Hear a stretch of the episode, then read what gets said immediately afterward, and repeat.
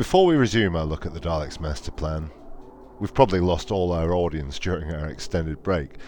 So I just wanted to say at the top if you enjoy this episode, please let others know about it by leaving us a good review on Apple Podcasts, sharing it on social media, and engaging with our social media on Twitter and Facebook. The links are in the blurb. We've also taken the plunge on Patreon, where you can get early access and access to all sorts of missing episode ramblings.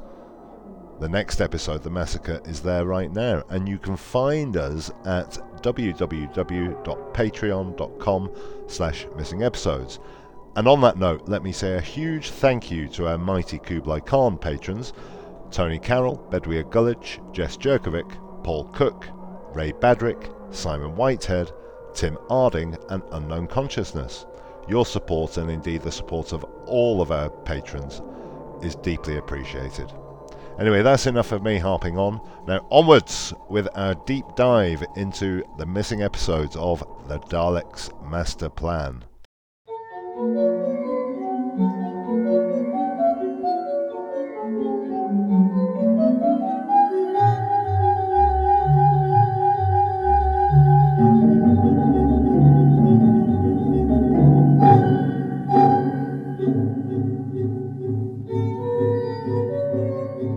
Hello, and welcome back to the Missing Episodes podcast.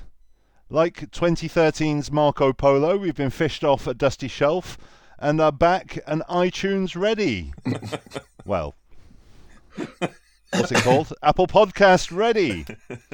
Um, no sketch, but I thought I'd do a, a bit of omni humour. Very good.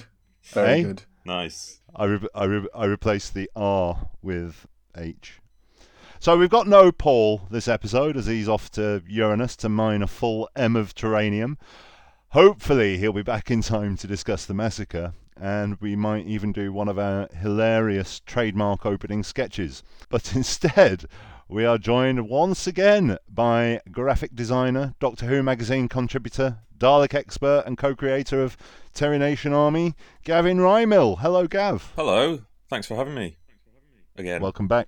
You've gone you've gone grey since we recorded the last episode. I know. I know. The eye makeup works as well, doesn't it?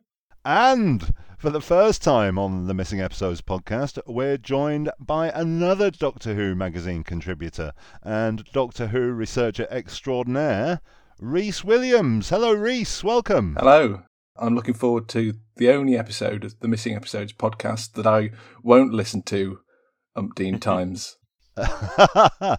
oh, bless. Later on, we'll be joined by Doctor Who broadcast history and all round missing episodes boffin Jon Preddle, who I spoke to a little while back. So we'll play in his input as required and when necessary. But great to have uh, an opportunity to talk to John again, too. So, Rhys, Yes. I've I've known you for a little while. Uh, you seem relatively obsessed with black and white Doctor Who and missing episodes. How, how come? You could say that. How come? What got you into the missing episodes? Well, it's a bit of a roundabout story. When I was growing up, not many of my peer group knew about Doctor Who. The programme was off the air at a low ebb in the public Mhm. consciousness. But my mate Dave, his older brother, was a massive Doctor Who fan. And one day, Dave told me that his brother had every single Doctor Who VHS. Ah, I was incredulous, of course. I only had about 10 stories at that time. So uh, I went round to Dave's house and he uh, showed me inside his brother's room.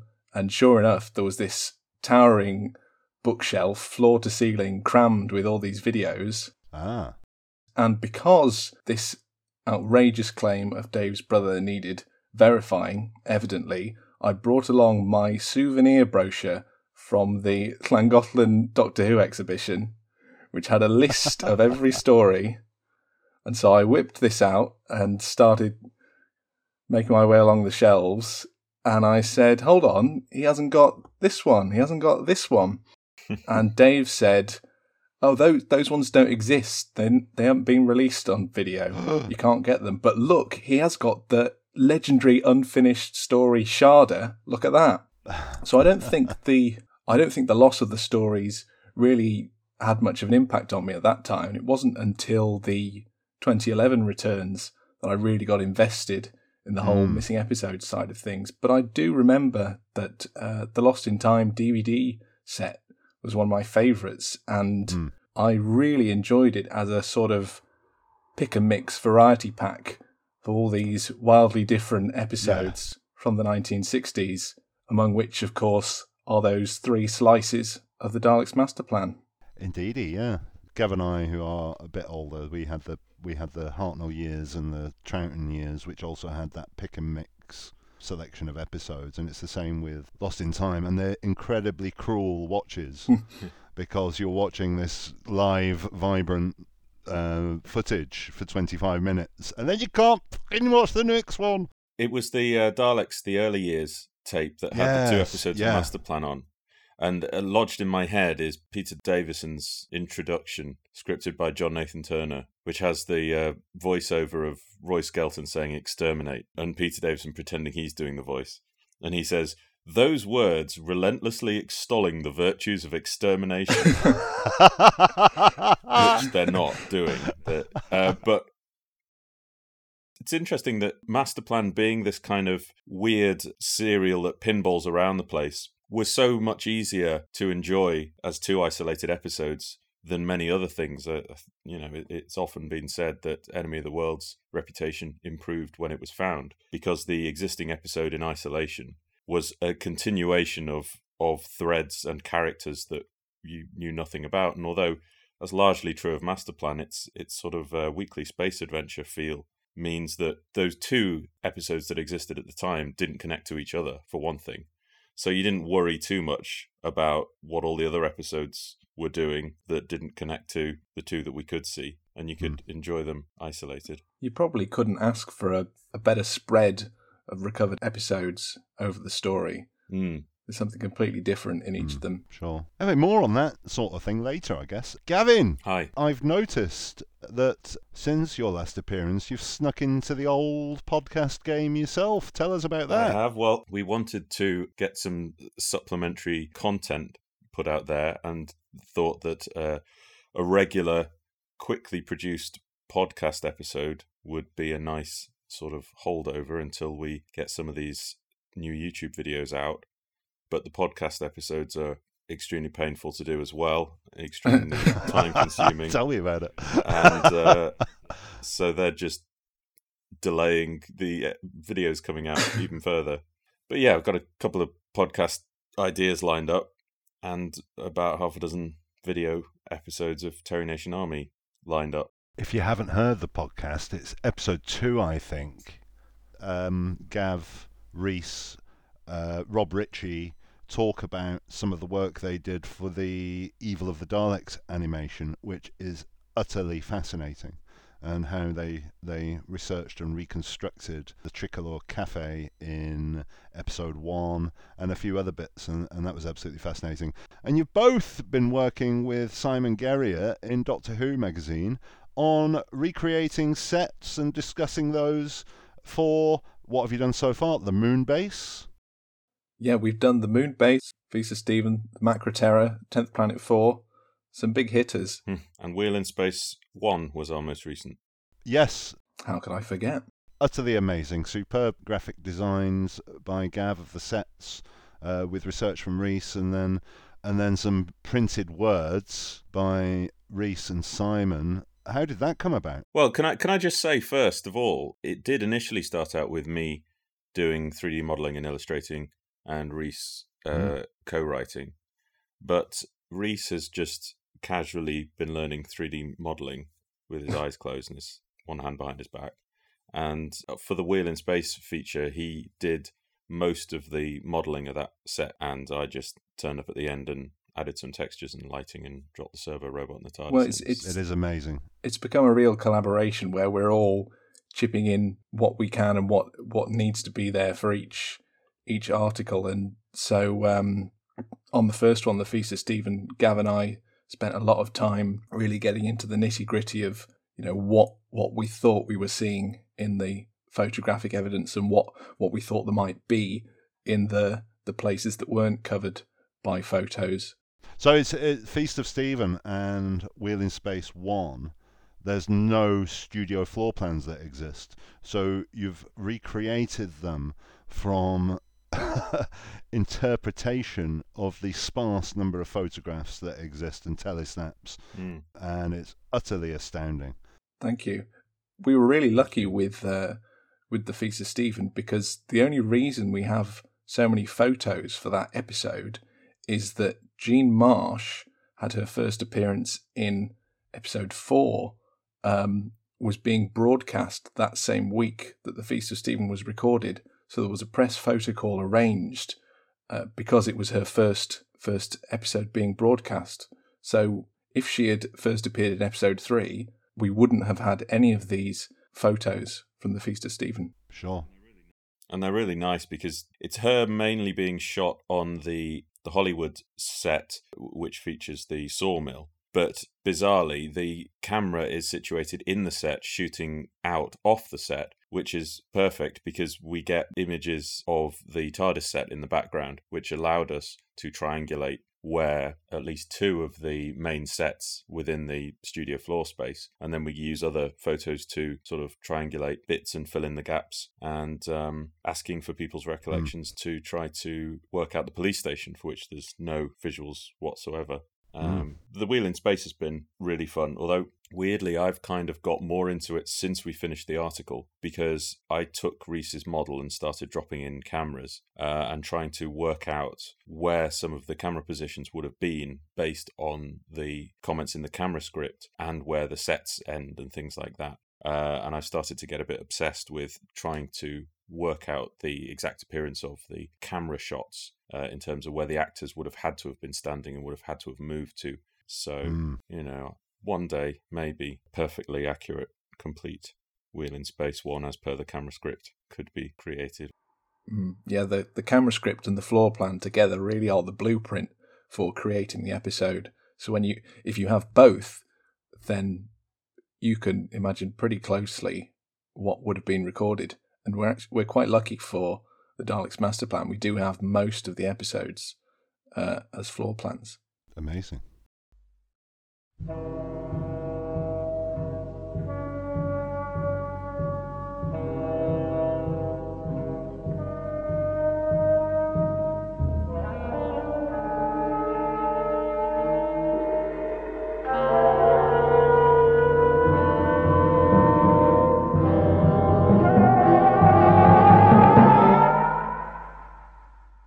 The last episode, we discussed how it's a very visual story, Daleks Master Plan, and that makes it all the crueler for being three quarters missing.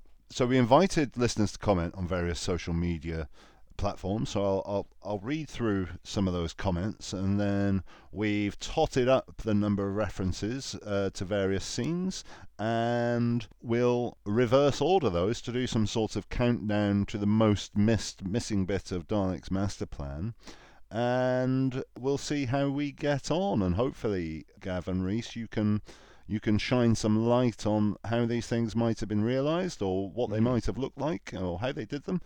Anyway, here we go. James Bell said, I would love to see episodes 1, 4, and 12. Episode 1 as it sets up the epic saga, and the surviving audio suggests atmosphere and tension in those jungle scenes set on Kembel. Episode 4 as it's Katarina's final episode, and I'm curious to see how it looked. If you go back to our previous episode, Gav talks about some trampoline death acting. Mm. Alex Pass said it would be great to actually see something of the Screamers from episode 3, Devil's Planet. Hmm, yeah and how horrific was the aging to death of poor Sara Kingdom. Definitely those final moments when the Time Destructor wreaks havoc.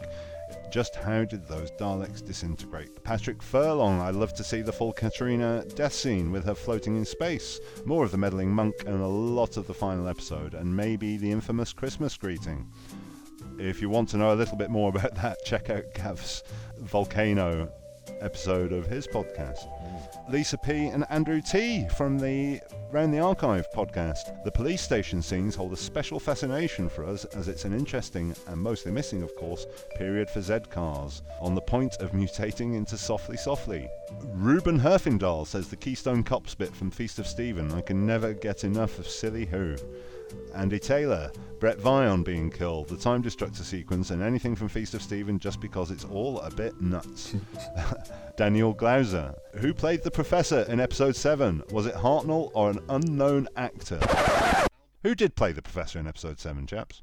It was Albert Barrington, who we believe was just an extra who specialised in old man walk on parts. I think um, he was used by Camfield in an episode of Z Cars. Oh, amazing. So even though it seems as though there is some punchline there that we're missing, it just seems to have been some random old bloke. I I just wondered if they if he looked if he was dressed similar to Hartnell. That was that was the joke.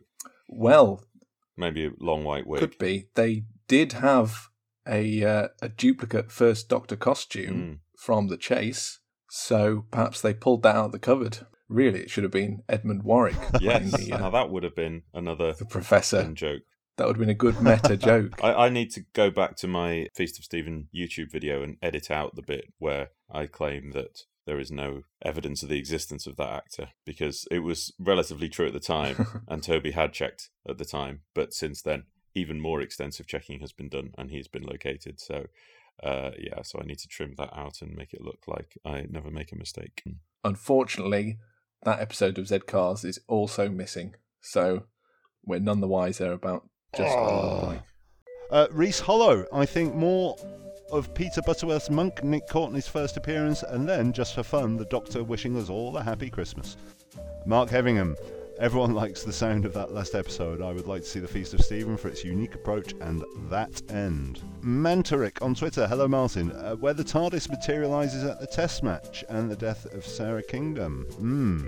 Andrew said anything from the cricket match, Steven's reaction to Katarina's death, the first appearance of the monk, Steven's reaction to Sara's death, and Chen's realization that he's screwed.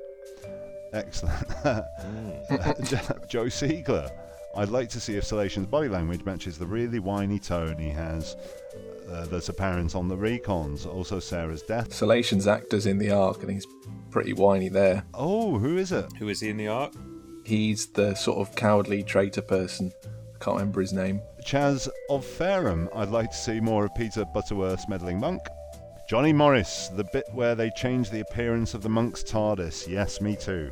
As well as the obvious Katarina floating away in space, Sara Kingdom aging to death. Paul W., episode 12 in its entirety. I'd also like to see what the deal is with the Doctor in episode 11. Is Hartnell absent entirely with a double and a voiceover, or is he on screen for a short time? Do we see him wander off, or does he disappear off screen? Well, we know he was there. He was just Yeah, he was mysteriously absent for for most of it. Well, it was his birthday the next day, so I think they just let him go home early. Uh, Tim Worthington, which delegates are in the cell in the abandoned planet? It's nice. It's nice to imagine that Sentreal might be there, but we we have He's a not. costume requirement sheet, and that lists which delegates were going to be there. Oh, go on. So it's just the ones you'd expect. Ah, They dropped Sentreal because his costume was a pain, so ah.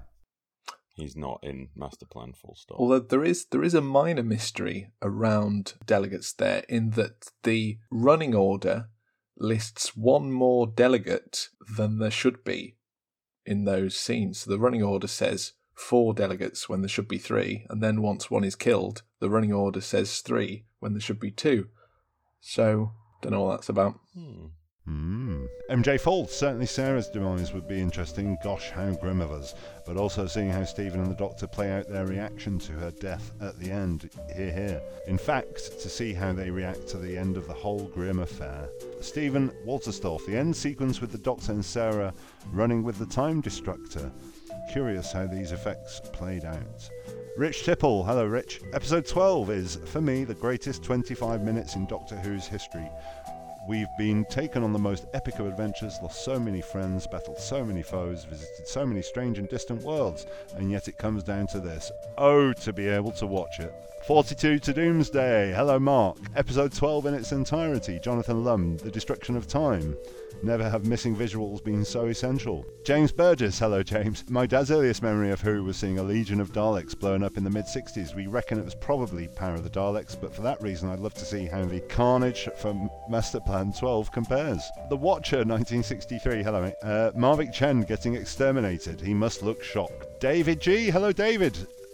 David has a superb video on his YouTube of the making of a toasted cheese sandwich to the theme of Space 1999. the destruction of time, all of it. Something about that episode's soundtrack just sounds suitably epic. It's as if they knew that after 11 weeks it had to be big, bold, and dramatic. Stephen Glancy, hello Stephen. Probably the last minutes with the demise of Sara Kingdom would be the scene I would like to see if it was possible. Thanks again for your excellent podcast. I eagerly await each episode. Gosh, you've been eagerly awaiting a while. Bedwyr Gullidge, I would love to see the look on Mavic Chen's face when the Daleks exterminate him. My best guess is that it's an expression of incredulity. Also, I'm curious how the cricket sequence was delivered on screen. The Andrew of Fenric, it has to be the climax to episode 12, the death of Sara and the time destructor ravaging the planet Kembel. I long to see Hartnell's visceral screaming at Steven, get back to the ship, get mm. back.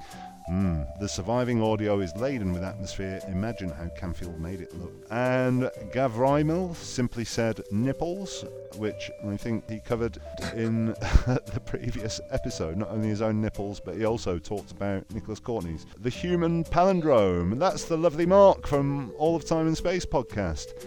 As it's probably the least likely episode to ever be returned, I think it would be fascinating to see the Feast of Steven. But most of all, I'd like to see the Doctor, Steven, and Sara trying to escape from the Time Destructor and ultimately Sara's demise. Thanks so much for all your comments. So, we'll look at all of these perhaps in a little bit more detail and in reverse order. So, with two votes, the test match in Volcano. Huh. It's it's funny. People get a little bit preoccupied with this test match. We've seen the studio layout photographed from the gallery, and you can see that the cricket commentators box is, is just a, a desk and a bit of backdrop. But I was looking at the camera script to try to work out exactly what this looked like, and it's done through a mix of stock footage, pre-filming, photo captions, and studio work. So it's a nice blend of disciplines to create this illusion. So it starts with stock footage, and that's scripted as being a test match with Australia. Uh, and you get the voiceover from the character of Trevor over the top of that test match footage. And then it cuts to the studio, videotaping done on the night. It's a low two shot of Trevor and Scott on a 35 degree lens, if you're mm-hmm. Um, then it cuts to pre filmed material featuring the scoreboard. So BBC Graphics were asked to prep a scorecard image based on a stock photo. And they were asked to crop out the heads of the people in the photo and blow it up to 16 inches by 20 inches, about half a meter wide. BBC Graphics were given like a green outline to show the crop area and a black outline to show where transparency would fit over the top of it. Um, oh, the original photo included a uh, it was described as a closed slide door, which had to be retouched to appear open. Uh, as a as a cricket aficionado, does that mean anything to you, Tim? Yeah, so cricket scoreboards have a, a window so that the the people working the mechanical elements inside can watch the cricket or signal the umpire or whatever. Ah, and sometimes okay. reach nice. out, depending on the nature of the scoreboard. They sometimes have to reach out if it's an old-fashioned one and hang new signs on the board. Nice. Right, so that that makes sense. So over the top of the scoreboard, we hear the TARDIS sound effect and the commentators talking about hmm. it. So the TARDIS landing's all off camera, and then the next shot is a photo caption of the TARDIS on grass. I believe that's a miniature, and that was taken on location. Can you remember where the location was, Rhys? I think it was Hammersmith Park. That's it. There's yeah. uh, there's a letter asking for permission to take some photos. Right. So you've got uh, the miniature TARDIS on location, Hammersmith Park. Photograph was printed, and they had camera four just looking at that photo live, quote unquote live, on uh, on the night. Uh, then returns to studio for the hilarious banter.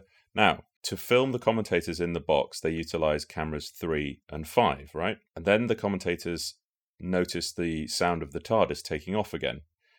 Camera five goes for a close up on Scott, at which point camera three hastily moves to where another photo caption is positioned.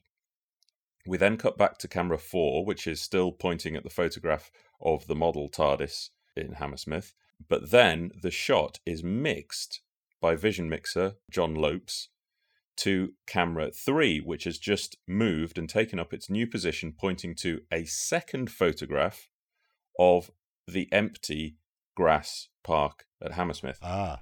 So that dematerialization is achieved using a dissolve between two photos on separate cameras, essentially live, not live, but shot on the night without a break. And so, given how quickly camera three has to move to find its spot, I imagine they wouldn't have got a particularly good alignment between the before and after photos, Hmm. as often happened in Doctor Who. So, I suspect when that TARDIS takes off, the grass and whatever else is in shot probably jumps a foot to the left. Why were extras called for Well- the park? Okay, so it then cuts back to Trevor and Scott before a final shot, which was pre filmed. Ah. And that has cricketers waiting to start to play again. And there were four cricketer extras hired in the paperwork. So I believe that was specifically shot. Uh, and I, I wonder whether that would be in the same park on the same day. Well, there was, I think it was on the final day of the first two weeks of pre filming, they shot some material of the extras in cricket outfits, cricketing gear. Right. Um, and they wanted the full size prop for those scenes. So it seems as though something didn't work, something went wrong, something didn't go to plan. They couldn't achieve what they wanted because the photographs in Hammersmith Park were arranged after all of that pre filming was completed. Gosh. So perhaps they wanted something more substantial than they managed to achieve in the final episode. Brilliant chaps. Brilliant.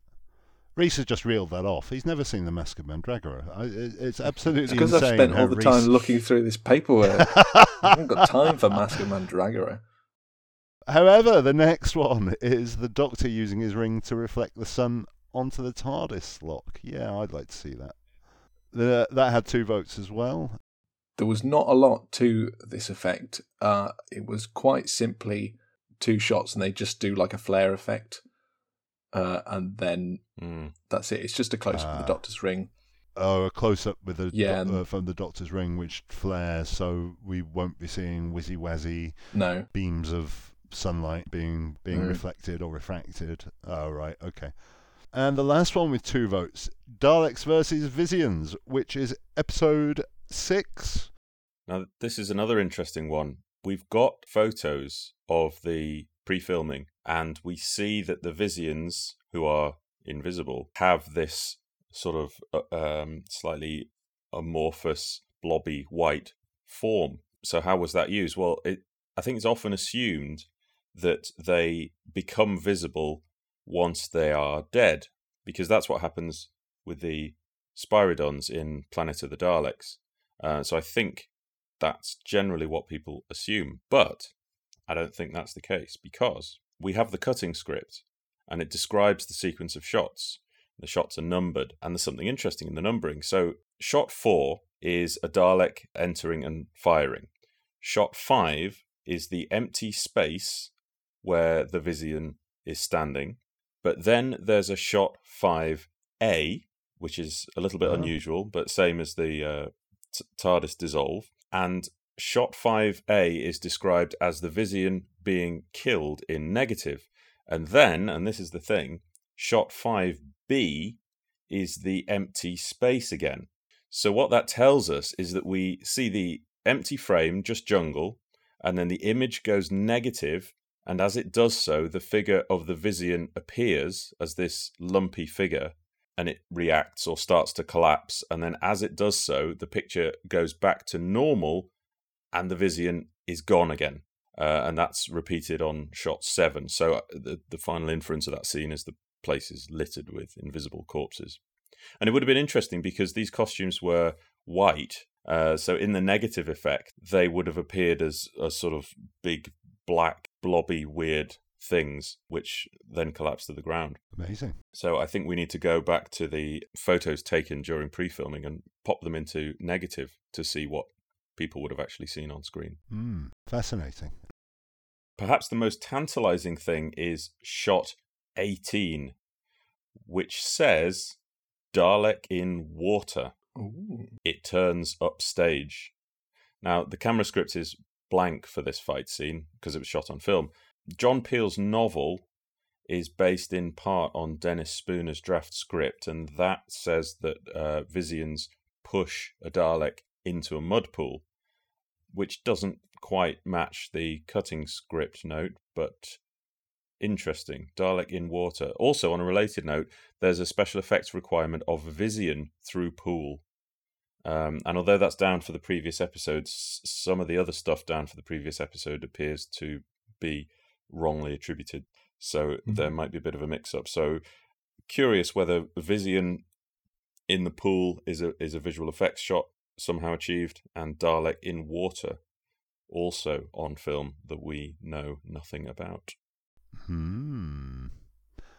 Next up, quite mysterious, not often mentioned, three votes. The Screamers. This is episode three, and it's on Desperus, and the prisoners come under attack from are they giant birds? Yeah, the script, the dialogue describes them as bats with a beak. In the scene where it attacks Kirksen, the, the camera pushes in on him, and the script refers to it as a bird, bird attachment, let into frame, fluttering. We do see a glimpse of it in a set photo during filming, and it maybe looks a bit like a, a rubber pterodactyl or something like that. But the impression that I get from the camera script is that it, it would have been sort of on the edge of frame, close to the camera, maybe defocused, with Kirksen putting his hands up to his face to protect himself. So I think Camfield would have been using the lack of good view of it to disguise its shortcomings, maybe as a prop. Yeah, that shot seems to be the only time we actually see one. There are sound effects scattered throughout the episode, sort of build up the idea of the screamers, but it's Mm. really only that one moment where one appears on screen. So, on to five votes, and this is certainly something I'd love to see. Uh, the Monk's TARDIS having an identity crisis, turning into all sorts of things, including a Sopwith camel. Yeah, well, this was pre filmed using models, and it is scripted in detail, which is odd for the camera script, but the camera script notes the following objects depend on availability, and any objects will do. So, what the script prescribes is not necessarily what was on screen. Now, the script says a stone column, a Wells Fargo Wild West stagecoach, an unearthly tree, an igloo, a space rocket, a sarcophagus, a Martian building, or specifically the Xeros Space Museum, and a six seater aeroplane. Sopwith Camel's never actually mentioned. Now, that's exactly what John Peel puts in his novelization, which is based in part on the script, but we don't know what was shot. Rosemary Howe wrote this uh, short novelization based on Ian Levine's notes, which he took after viewing the episode. And in that, it says that it's a motorbike, an 18th century carriage, and then a covered wagon, and then a tank, and then finally the police box. I've got some extra information here. So there's always been uh, a mismatch between the narrated soundtrack of this, which is based upon the novelization descriptions, and the loose cannon reconstruction. They had access to a film shot list for this sequence, which lists the monk's TARDIS mixed to a motorcycle, a stagecoach, a western wagon, and a tank. Ah, So it sounds as though Ian Levine is spot on. spot on. And um, also on this shot list, it says that all shots are on slate 148. Now, that indicates to me that this shot list was written after they were filmed because you wouldn't predict what slate no. they would be on. So, this seems to be a list of shots to edit together to compile the final film sequence. So I suspect this is what we would have seen. Mm. It would be lovely to believe that the the tank model that was used is the one that later appears in Robot, Robot. but uh, unfortunately the years Mhm. don't quite line up. Ah. With seven votes, Sara killing Bret Vyon. He lets out a good Mm. a good grunt as he falls to the floor there. The script um, explains that Bret stops as the three of them are running out of the door. He hesitates and turns towards Sara. So it's not that he couldn't get away, but he his downfall is that he wanted to make one last appeal to her. It's brilliant. Brutal episode, episode four, isn't it? Uh, uh, with seven votes again, uh, the death of Mavic Chen. Now, the way this is shot sounds great. So I was visualizing it earlier. We have a we have a shot of an empty Dalek corridor. A Mavic Chen comes from behind the camera and heads away up the corridor, and then stops, and he turns back briefly to have a little rant, and then carries on down the corridor. And two Daleks appear from left and right of frame in the foreground Ah. cut to the Dalek guns firing, cut to a different camera showing Chen flaring to negative, cut back to the Dalek guns, and then cut back to Chen. The negative effect stops, and he half turns with a look of surprise at the fact of his own death. And then cut to Chen in long shot falling to the floor with the Daleks framing picture left and right. Amazing. Sounds good. With eight votes, the delegates. Well, with episode two, we've really got the best and the bulk of Hmm. the delegate action in Master Plan.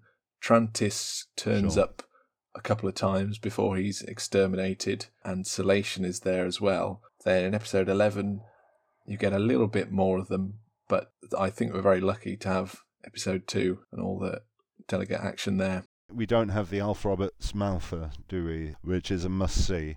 Um, again, with eight votes, the Doctor discovering Cory's, skeleton, and tape recording. Hmm. Yeah, the camera script says that we see a, a sort of low shot angled upwards with the skeleton in the foreground, and Hartnell comes in to shot and sees it. Uh, the skeleton's actually marked on the floor plan. Chalk outline.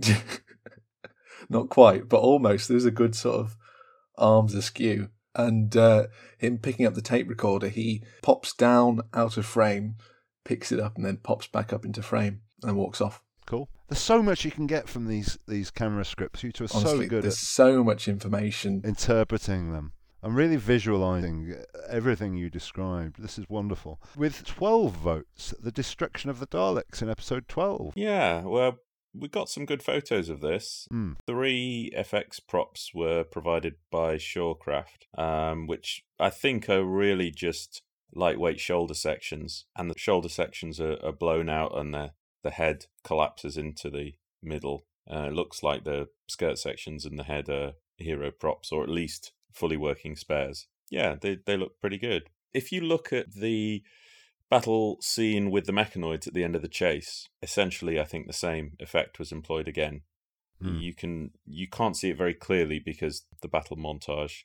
There's a lot of dissolves and uh, overlaid shots, but you can see the same idea applied there with these uh, sort of balsa wood shoulder sections blowing out and the, the head and neck collapsing into them. Yeah, the um, I think it's the cutting script says that the final image of the Daleks is just a, is a dissolve between the Daleks and an empty space on the desert set.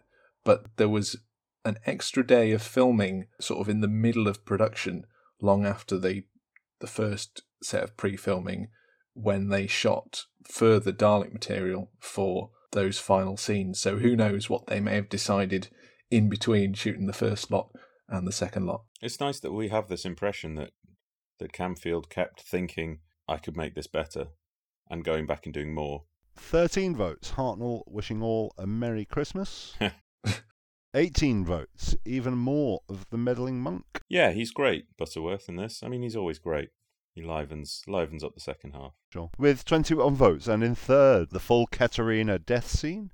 We covered that quite a lot on the previous episode. We did. There was an extra little thing that I saw when I was going through the paperwork. It might be a discarded idea, but so we know that uh, trampoline instructor Rob Walker put on Doug Sheldon's wig and beard and doubled for Mm. him in two high shots. But even with the cameraman on the floor and Walker doing really big jumps, how much distance are you actually going to get of these bodies floating away? And I was looking through some of the paperwork and I saw that from the BBC library, they were appraising a piece of stock footage which they thought could work for the spacecraft exit. And they looked at a piece of footage of parachutists being ejected from a plane. The note specifies they could use footage of the figures receding from the plane before their parachutes open. So, could that have provided long Ah. shots of Katarina and Kirksen? Uh, if the footage was daylight, they might have um, turned the image negative to create the look of white figures in space.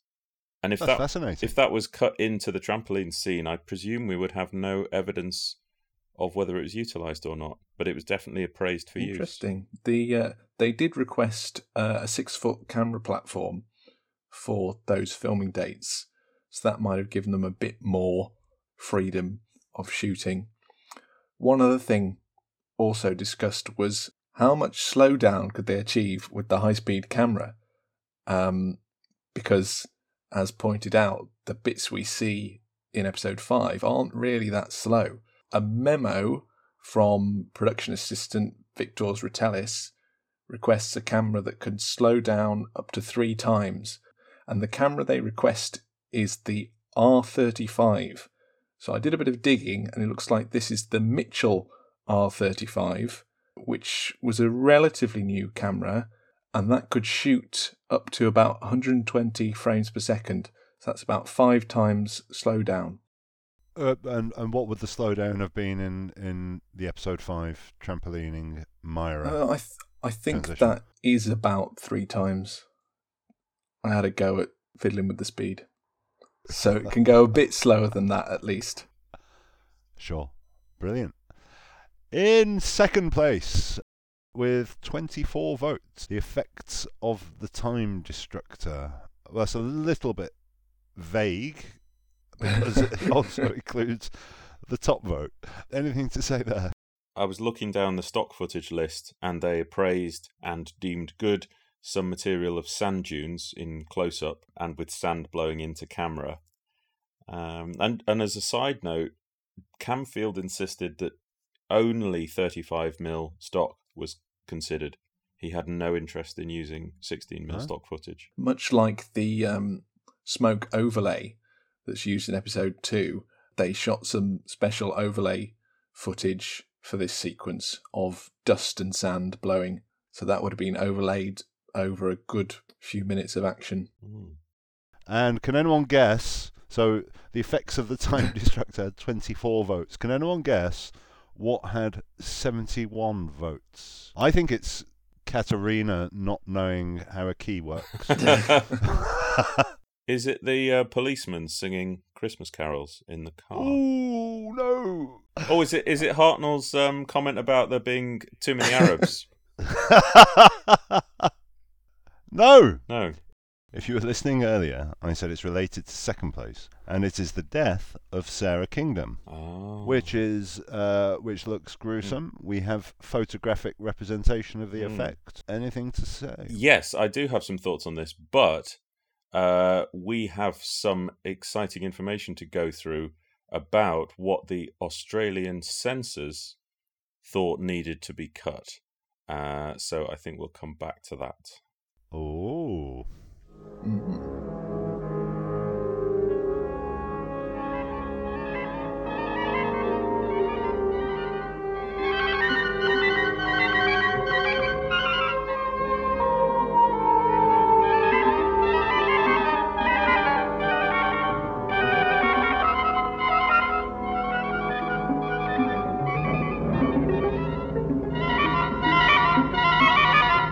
on to discuss the missing episodes, and there's quite a lot to get through, so we'll cover what we have and where it came from, how it showed up.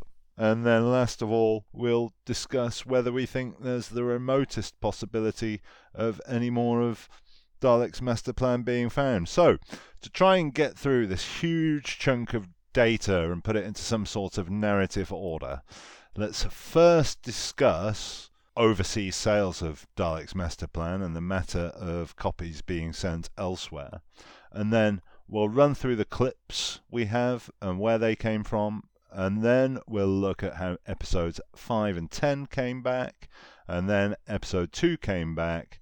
And then finally, well, let's see where we get to. So it's well known that the Daleks master plan wasn't sold overseas and that it didn't make it past the Australian censors. And not all of Dalek's master plan was offered to Australia in the first place, and that was by design. The Christmas Day episode, episode 7, The Feast of Steven, was only ever made with the British audience in mind and thought of as disposable. Therefore, it's not thought to have ever been film recorded. Is there any possibility that it was recorded anyway? Is it possible that the tranche of episodes as a serial was given a single film recording order for overseas broadcast and then they picked the bones out of it later? Unfortunately, it, that doesn't seem to be the way that the process worked. It was very regimented and depended on the right bits of paper being filed every mm. week. There wasn't a sort of standing order to say, always record Doctor Who. For every episode recorded, the production team had to issue a form in order to request that the tape be retained after broadcast.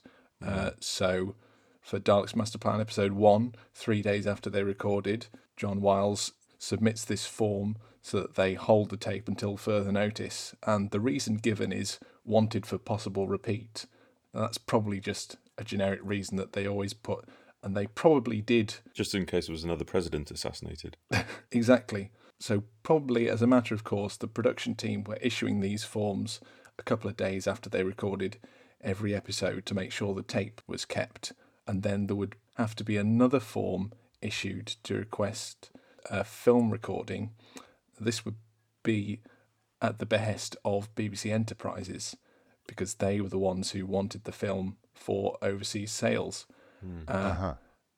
We not only do we know that Enterprises never offered the Feast of Steven for sale, they never recorded it. They never film recorded it either.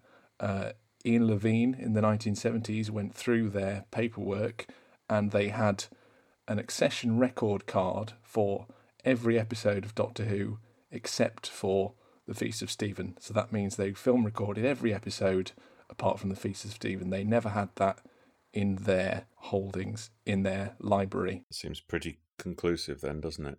Yes. Is it possible, for argument's sake, that due to the sort of production line nature of you know people sleepwalking through their jobs or or just preempting things is it conceivable that someone did it anyway without the paperwork existing for it I think it would have been difficult not only for someone to notice that it hadn't been film recorded, but also to go about getting it film recorded because Doctor Who sometimes was film recorded during transmission, and other mm. times they called the tape up and played it back and recorded it. So that means someone, let's say they noticed that they hadn't had uh, a request for to record Doctor Who that week to record the Feast of Steven. It could easily be explained as they were going to do it a couple of weeks later from the tape. So they wouldn't be able to notice that it wasn't being recorded, so they'd wait. They wouldn't be able to just make a recording from the tape off their own bat because the tapes were managed by the engineering department and the tapes would be requested using a tape number. Someone in the telerecording department wouldn't know the tape number for the Feast of Steven, so they wouldn't be able to just go and grab it. Then you'd have to book the playback equipment and the telerecording equipment was in demand, equipment time was valuable. So, really, there's no way that an illicit recording of a full program is likely to have been made. Oh, that's peed on our picnics, isn't it? when I spoke on um, uh, Gav's podcast about this, I alluded to a theory that Missing Episodes Commander in Chief Paul Vanezis has espoused. And I wrote to Paul for a refresher on how that might have worked, and he kindly wrote back to me. And uh, what he had to say was that Rhys, as you said, the, the the paperwork that exists for film recordings exists only for the purpose of overseas sales. And uh, Paul is aware that the BBC also made film recordings for internal review purposes, and that because managers would be at home on Christmas Day, material may have been routinely film recorded for internal review to ensure that the schedule was editorially safe. And he went on to say that whilst this is only a theory, years ago in 88, when he was at film school, one of his fellow students found a film recording in a cupboard of waste film. A lot of it had been brought there by the senior lecturer who used to be the film unit manager at BBC Bristol, and it was a film recording of an entertainment pilot show made in Bristol in 1968 and fronted by the Wurzels. He sent it to Adam Lee at the BBC Archive and he confirmed it was screened on the network and therefore they would archive it as they had no other copy. Uh, what was interesting about that recording, Paul said, was that it was an FR positive. There was never a negative. These were the equivalent of having a VHS viewing copy made for internal review. So he's proposing that due to the specific circumstances surrounding the broadcast of Feast of Steven, a film recording may have been made for internal review and not for enterprises. And he said it's worth noting that the surviving print of the pilot episode of Doctor Who is not an enterprises recording, it was made for internal review. Naturally, he finishes, he concludes, of course, if one was made, it would be a stretch for it still to survive to this day. Fascinating. So he's telling us there's a chance. Rhys, what's an FR positive? I think that's a film recording positive. So Hmm. I, I believe it's easier to strike more prints from a negative. So it's a different process to strike prints from a positive. So a positive suggests that you just want one copy, a one off. Sure. Okay. So back to Dalek's master plan. Episodes 1 to 6 and 8 to 12, no episode 7, were duly sent off uh, to Australia for review by the censors prior to purchase. But as we know, they never in fact bought it. And as I said at the top of the episode, some time ago, Jon Preddle kindly took the time to have a chat with me, and here's what he had to say about the censorship process.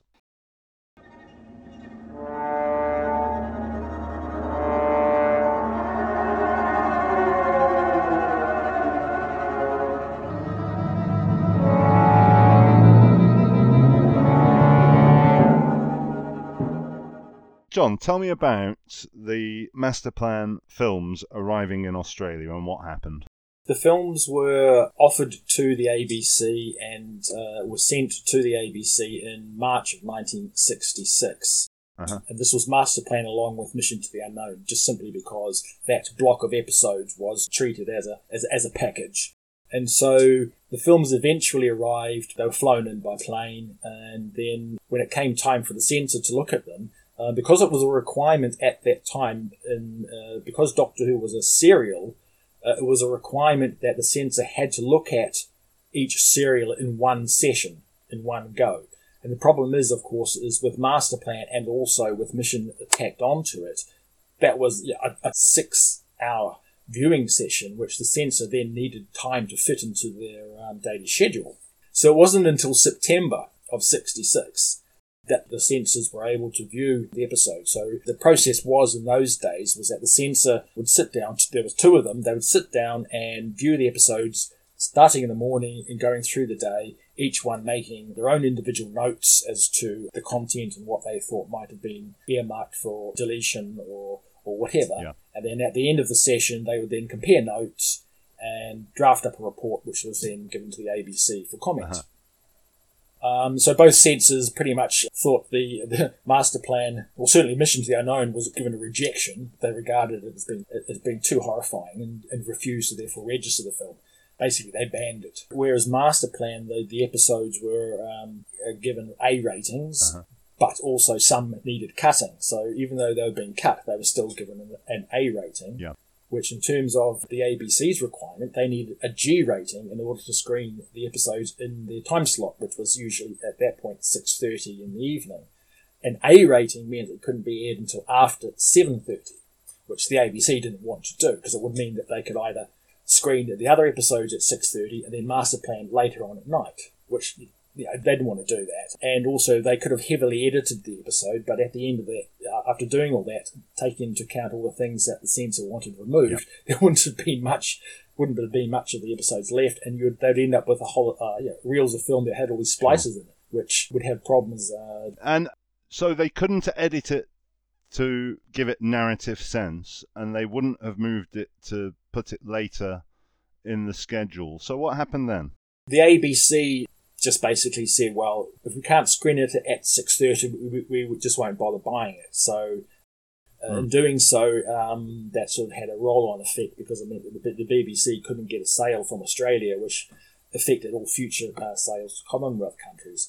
But um, the BBC's office in Sydney get back all the reports on the censorship uh, outcomes, and obviously they wanted to get a sale of Master Plan and Mission. Sure. So the BBC themselves kind of stepped in and kind of um, tried to negotiate with the censor to come up with some sort of compromise. But that all fell through, and by March of 1967, so pretty much a whole year after the films had arrived in the country, they just kind of said, okay, the censors aren't going to get um, shift their um, their rating um, and their decision, so we just uh, have to uh, withdraw and pull the offer from from the table.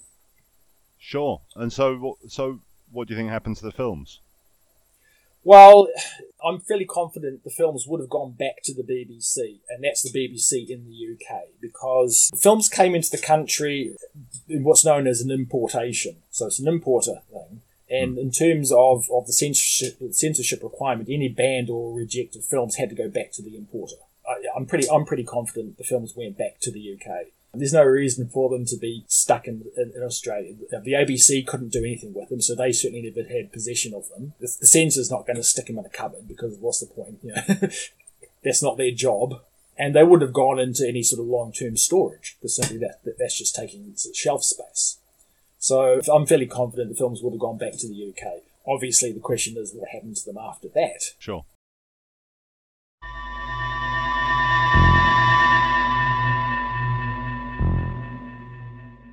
So, more from Jon later. But since Jon and I spoke, Rhys, you've been looking at the censorship process in detail as well. Yes, we were lucky to be able to look at images of the original handwritten censor notes that were discovered all those years ago by the diligent research of Damian Shanahan. And there's some really interesting information to extract from them. There are two relevant classifications here uh, an A rating, which means it's unsuitable for children, has to be shown after 7:30 p.m., or a G rating, which means a general audience. Now, one of the censors rated all of the episodes of Masterplan as an A with cuts or reductions. They seem to initially rate episode 10 as a G, but then towards the end note that the Egyptians are electrocuted and revise their rating to an A. The other censor seems at first to reject the first three episodes, like Mission, but mm. they seem to have scribbled out the reject rating and revised to an A with cuts. Uh, then episodes 4 to 6, A with cuts. Episodes 8 to 11, a G with cuts. And then episode 12 as an A with cuts. So it seems as though the early stuff is where they're having the most issues with the content. Sure. And episode 12. Yes. the, the Terry Nation stuff. Mm. Yeah. Yeah. Now, this is a problem because although the ABC originally showed Doctor Who in an A rating slot at 7.30, from the Web Planet onwards, it was moved to a tea time children's slot, 6.30. So if you want examples of what stories were rated A, An Unearthly Child, The Daleks, Edge of Destruction, Keys of Marinus, The Sensorites, Dalek Invasion of Earth, wow. and The Rescue were all rated A by the Australian wow. censors. And delicate. Well, quite. Once they started broadcasting the show in the new earlier time slot, they actually asked the censors to reconsider the classifications of those stories in order to fit the new time slot. And the Sensorites was the only one that they managed to reclassify as a G. So that gives a little bit of context to their assessment of master plan. I was watching the Sensorites today. It's quite frightening. Frighteningly tedious. so, uh, because it's really important, it's a really important notion for the whole missing episodes era. We may have touched on it before. Jon's just alluded to it. Can we just bottom out what's known as the Commonwealth quota system and and why that means that if Australia didn't buy it, then it wouldn't go on for sale anywhere else. Yeah, it, it seems that the ABC payments covered upfront clearance costs for the Commonwealth region, meaning that there weren't additional fees that further countries would have to pay. And to get an impression of how significant the Australian contribution was, if we Yeah. look, the first three stories, uh, Nigeria paid £10 per episode. Uh, Yeah. Australia paid £575 per episode, more than 50 times more than what Nigeria were paying. So if Australia aren't buying a story, you can't find 50 Nigerias to cover the same cost. Canada were paying £330 an episode, so if, if Canada had continued buying the series, uh, they might have been able to salvage the sale of Masterplan, and the US would have paid a lot as well, but they never showed enough interest. So yeah, so It's Australia or bust. it's Australia or bust. Sure. And by the time they've finished wrangling with the censors, as well counting against master plan and future sales, Terry Nation embargoes the Daleks for exclusivity for his own production. Yeah, so Terry Nation at this point was trying to sort of extract the Daleks from Doctor Who in order to create his own spin off, which he very helpfully called The Daleks. Uh, it's often known by its pilot episode title, The Destroyers. Uh, and he teamed up with a, a toy manufacturer called uh, Fred Alper. And um, it seems from reading the paperwork that Alper was uh, the more belligerent of the two and conducting most of the negotiations and trying to secure all the rights for all the Dalek merchandise in all its forms, stage plays, and magazines, and everything they could, so that Terry Nation would be completely free to sell his his spin-off series and control all of all of the rights because the Nation and BBC had a 50-50 share in the use of the Daleks.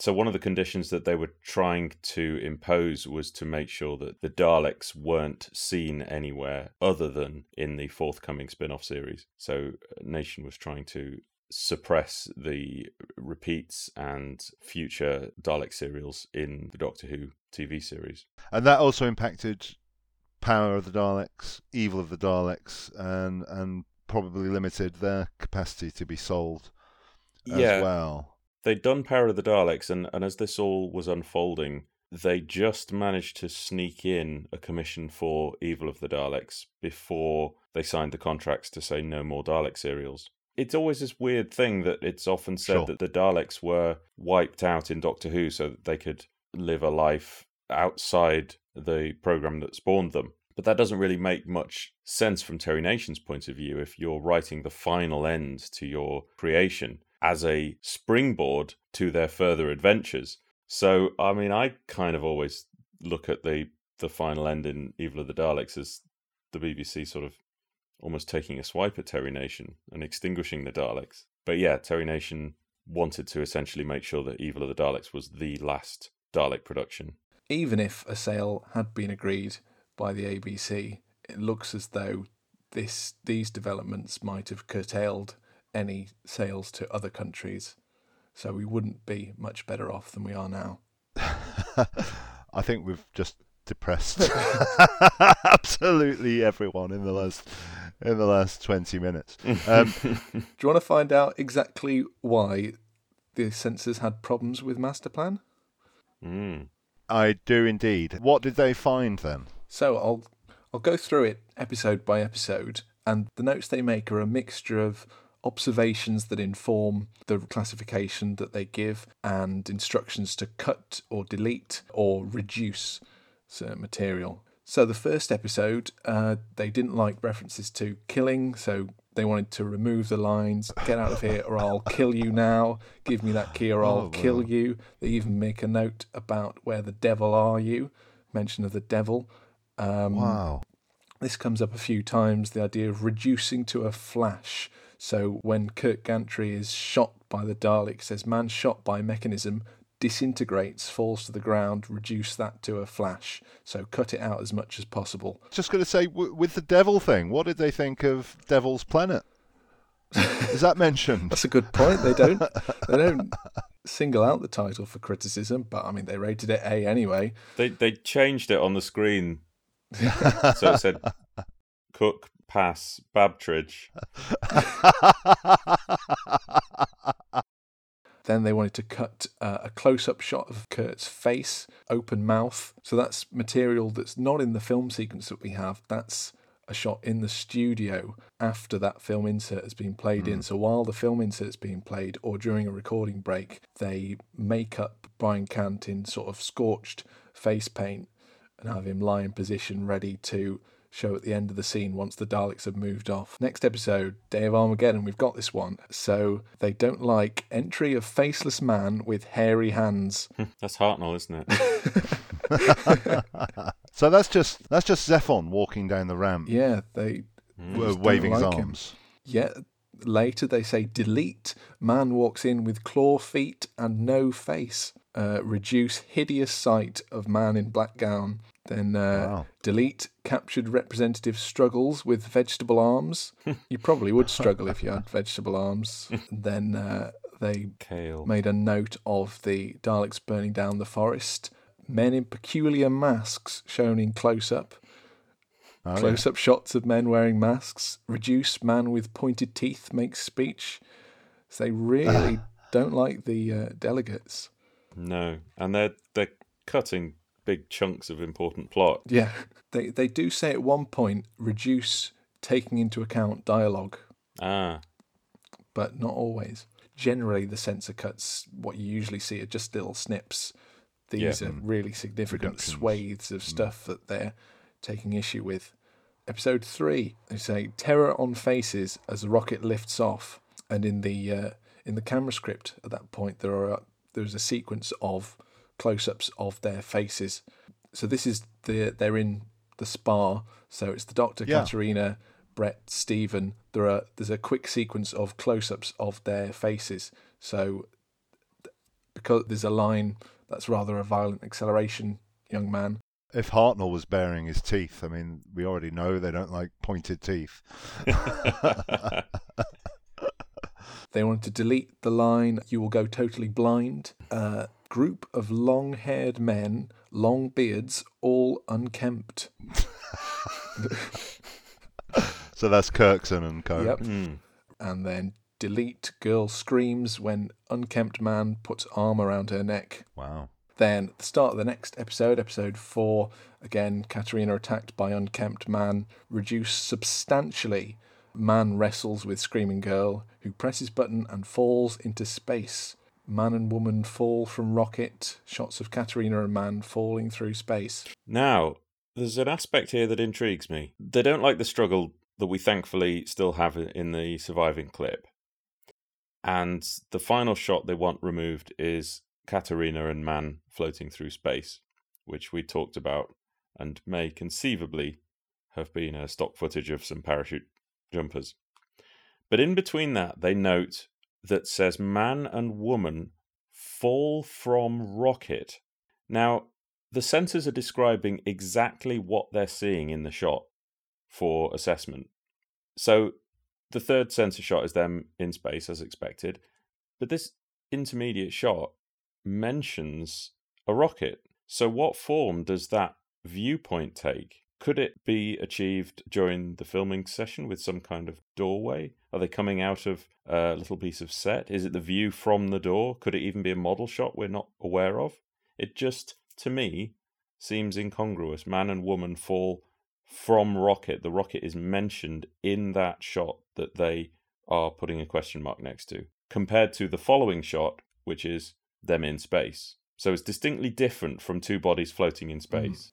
It is a man and woman falling from Rocket. We know the scene from after the existing clip continues with studio material. What was planned was a shot from inside the airlock space looking through the door, Steven seeing the empty airlock, and then the scene continues with Hartnell's short speech. I think that what they are referring to is suggestive of a reverse angle, potentially with the uh, Spar model featured. I know I said uh, perhaps it was a piece of set, but perhaps also it was some kind of establishing shot with the model in. Guess we'll never know unless we ask Ian Levine. So after that, there's a close-up shot of man with pointed teeth. Daxtar shot cries as he falls to ground. Uh, Sara shoots Bret, then delete. They must be shot on sight, but aim for the head. They didn't like that aim for the head bit. Uh, next episode, episode five, the existing episode. Cut that bit, cut the cliffhanger bit again. They say same as closing of previous episode. They then say three people affected by glass case with experiment. One of them says electrocution of Doctor Who, and then their next note is it now appears they have been deastralized. Whatever they mean by that. That's the transition to Mira, Yeah. then, is it? And the other sense says apparitions of man and woman seen. And then they make a note about the giant footprints appearing in the mud. Episode six, they want to cut the weird creatures seen in close up. And the other censor Ah. says delete monster, black and woolly. So this is the Visians when they get exterminated by the Daleks. As I mentioned, when the Daleks shoot them, they briefly become visible, and they would have been in negative effect. And the costumes were white, therefore these creatures, as the censors were perceiving them, were they were seeing them as black. The censors also say reduce. Young man receives shock when he presses can into holder and screams. Yeah, I had a little look at that today, and Steven, this is Steven uh, using reliance power or whatever it is to create the force field around himself, and um, yeah, he, he gives that a really harrowing, blood curdling scream when he gets the, the power through him. So you can you can imagine that they were worried about the sensitivities of a young audience. Not a censor question, but do we know how they achieved a force field They around probably Steven? just pretended, didn't they? Probably didn't do anything. They didn't animate on a ready ready brick clove or anything like that. No. No, The screams are on point throughout Masterplan. Really good Mm. screaming. So we skip over the Feast of Steven because Christmas doesn't exist in Australia. And we've got Volcano. They talk about man in spotted costume, also man with pointed teeth. Uh, one of them makes a note about abject insanity. They say reduce and cut man with pointed teeth given electric shock, frothy liquid on floor. The other censor says pointed teeth reduced to a mass of suds, delete heap of froth on floor. That's fascinating. That was the Daleks exterminating Trantis. A normal extermination, and yet they've given us this exciting extra special effect of stuff on the floor of his uh, reduced remains. So that's a fascinating visual to learn about. Grizzly. There's uh, also supposed to be a whip pan to Chen's horrified face as he sees this. Episode 9 Golden Death onto Egypt. They make notes about exterminate the creatures, one man given electric shock, followed by a number of others. Uh, episode 10, this seems to be the one they have the fewest complaints about. It says reduce Egyptians attack war machines, electric shocks. Then they seem to be a bit How, confused. how is it quicker? How is it quicker or easier to write war machines than Daleks? Have they not understood yet what the bloody things are called? It's like Sorry. a sort of willful i- ignorance, a determination not to pander to the stupid names that Well, we we- use in science saw how many different vegetable things they described Zephon with. They're just very bored people. I mean, they had to watch this whole thing in a day. They've got to get the entertainment they can. Yet then one of them seems to be a bit confused at the end of the episode. Then they say reduce further electric shocks, which is when the monk flees to his TARDIS. So they didn't like the monk being threatened with electric shocks. And then at the end, one says General Electric Shock as title comes up. So when the console emits Oh, some yeah. smoke, uh, one of them seemed to think that was a problem, and they raise it again at the start of episode 11. They say Gen- reduce General Electric Shock, three people on floor. Return of men wearing fancy costumes and masks. Uh, one man in costume shot, falls to ground, groaning. Now, episode 12. Uh, they first take issue with Chen's line, I could kill you myself. True to form. Uh, it says, man chased by Daleks, fired upon, two shots of man falling, which I think is what you said earlier, Gav. Yeah. Then we come on to the time destructor stuff. So they said Sara growing older, hair changes colour, Doctor ages also, bodies covered with sand blown by wind. Another the other censor said reduce, Doctor and Sara aging in high wind, reducing to skeletons. Then the other censor says reduce, face disintegrating, Sara skeleton only, further close up of face. What does that mean? Yeah, I have no idea about a disintegrating face shot. That's fascinating. We know they've used the term disintegrate before to describe something that we can see didn't actually depict Yeah. disintegration. True. That may hmm. be their interpretation of an optical dissolve. There was an aging sequence, wasn't there? She had aging makeup on, and there was a an older double, wasn't there? Yeah, there seem to be have been a few stages: aging makeup, the double, and then this skeleton. And I think there is a memo. They request padding for the costume to fit a skeleton supplied by props. So there was a skeleton. And the further close up of face. That's intriguing because I don't think that's mentioned in the filming script. Mm. Okay, and the last point they make is right towards the end of the episode, and we know this because they are annotating each of their observations with with the time. They seem to have had a, a clock, or they were looking at their watch. So they make a note of the time they record these observations, and they make a note of when they start the episode. So we can tell that this last point comes right before the episode ends. And what they say at this point has become slightly confused over the years. Uh, this information was first put out in a fanzine written by Damien Shanahan, uh, Zerinza, an Australian fan magazine, which had a detailed write up of the censor process and these notes. The notes were sort of compiled together into one because obviously we're dealing with the notes of two censors. Damien merged the two together to make one piece. But it seems that he mistranscribed this last point. So what he had put forward was that the censors said Sara appears on the ground, Hmm. but we've had access to the original handwritten censor notes, and it actually seems that they say hand appears on the ground. Oh. Now, what does this mean? It's difficult to see how something might appear on the ground at this point because the final scene is played out in a single shot where Steven comes in in the background, Hartnell's already outside the TARDIS in shot, and then Steven comes forward, they talk. Steven walks back to the TARDIS. The doctor stays in shot. The camera pulls in close to him. The doctor moves towards the camera to a close up to deliver his final line and then walks back to the TARDIS. So, in one single shot, kind of wide, not too much camera movement, it's difficult to see how anything would suddenly appear in this shot, especially given there's nothing in the scripted action or the dialogue that fits with this. And this is minutes after Sara's demise, and we believe that she turned to dust, or at least that's how Loose Cannon have presented it to us, that there would be nothing left of her. So we're presuming this is Sara's hand. That would make the most sense, as we know there was a shot of her skeletal hand laid out in bicarbonate of soda. Yeah, and we've seen Loose Cannon's recreation of that. But if she was completely turned to dust, surely there was no hand of hers left to cut back to. Yes, and why why would it appear again afterwards. Are we being perhaps misled by the original belief that that word said Sara, and we now think it says hand, and perhaps we're sort of projecting one thought onto the other?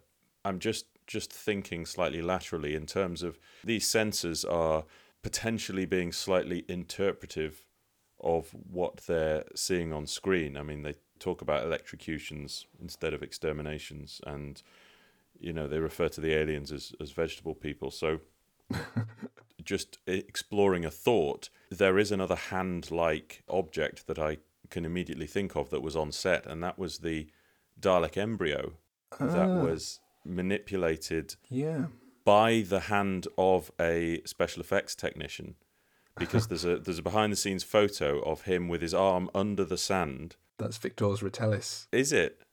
So Viktors I didn't know that. So Viktors Ritelis is operating like a hand puppet, the Dalek mm. mutant on the sand. So is it conceivable that this censor doesn't know how better to describe a Dalek embryo because they can't even be bothered to use the term Dalek at all in their censor notes. They keep referring to them as war machines. So I don't have every faith that they may be entirely paying attention after 12 episodes of mm. Master Plan. Sorry, 11 episodes of Master Plan. And it might make sense. Well, we know that Hartnell picks up the Dalek embryo in that last scene, picks it up and holds it up to Steven. But I don't think they describe that as it appearing. And it's certainly not No. on the ground if he's picking it up. But so the TARDIS dematerialization is on film. And on the film shot list, there is a shot of the TARDIS in place.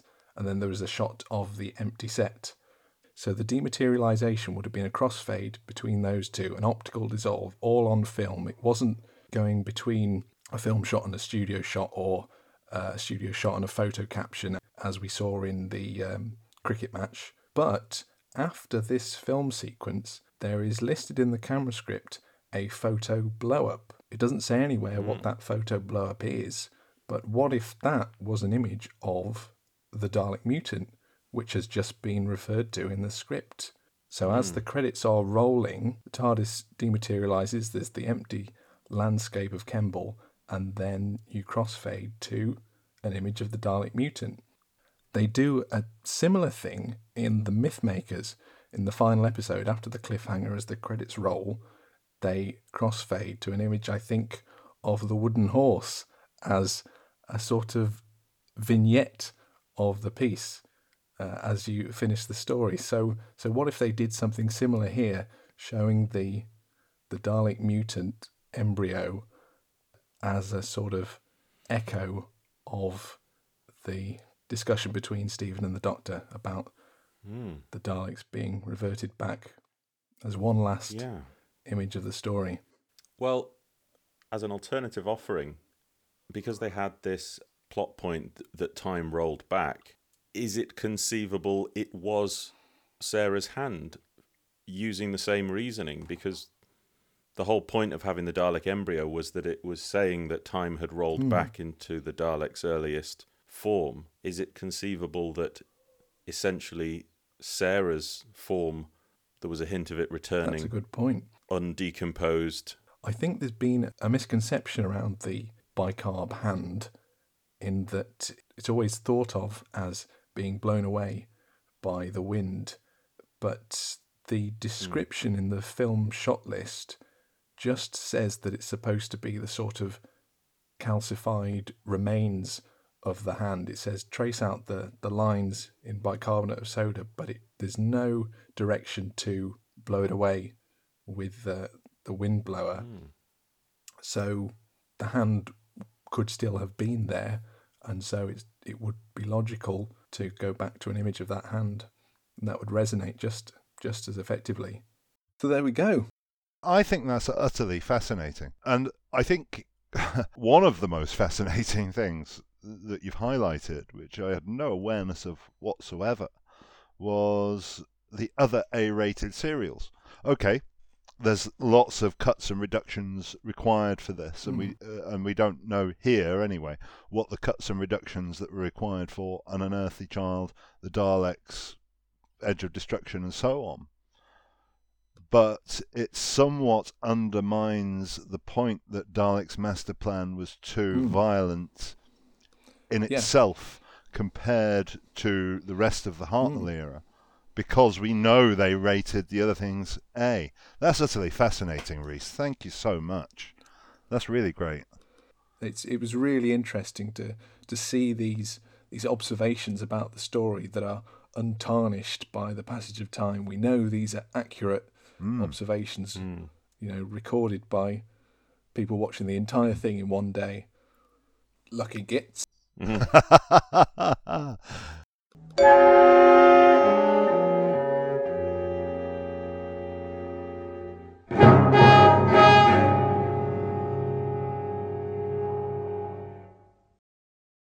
we now have an extraordinarily clear picture about the circumstances of films being sent to Australia, the review of the censors, why they didn't buy it. But we have some of Dalek's master plan. We have three entire episodes and we have a series of clips. So why don't we run through the clips that we have and then the episodes that we have and just quickly run through how they came about and where they existed and maybe why we have them. So, Blue Peter yielded clips, substantial clips as well, for episodes 3 and 4.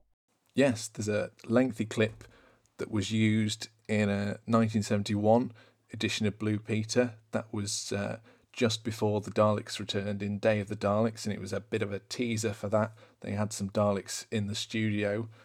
Um, And then in 1973, leading up to the 10th anniversary of the show, Blue Peter did a sort of retrospective on moments from the show, and that's that's how we have the regeneration clip from the tenth planet. Uh, that's where they showed the episode four clip. So in 1971, Blue Peter borrowed the print of episode three from BBC Enterprises, and in 1973 they borrowed a print of episode three again, and they mm. also borrowed the print of episode four from the film library. This is different to BBC Enterprise. The film library was the BBC's repository of programs originated on film, which this episode was not. So the film library held all those episodes that were broadcast from 35mm, the Space Pirates Sure. 2, for example. But there were a handful of 16 millimeter prints that ended up there for some reason or other. We don't quite know why. But For posterity, it's unlikely. It's examples of the art. Do you know what I mean? it wasn't really their remit and it wasn't really intended for preserving things it was more a library of stuff so film Oh, material might be reused Sure.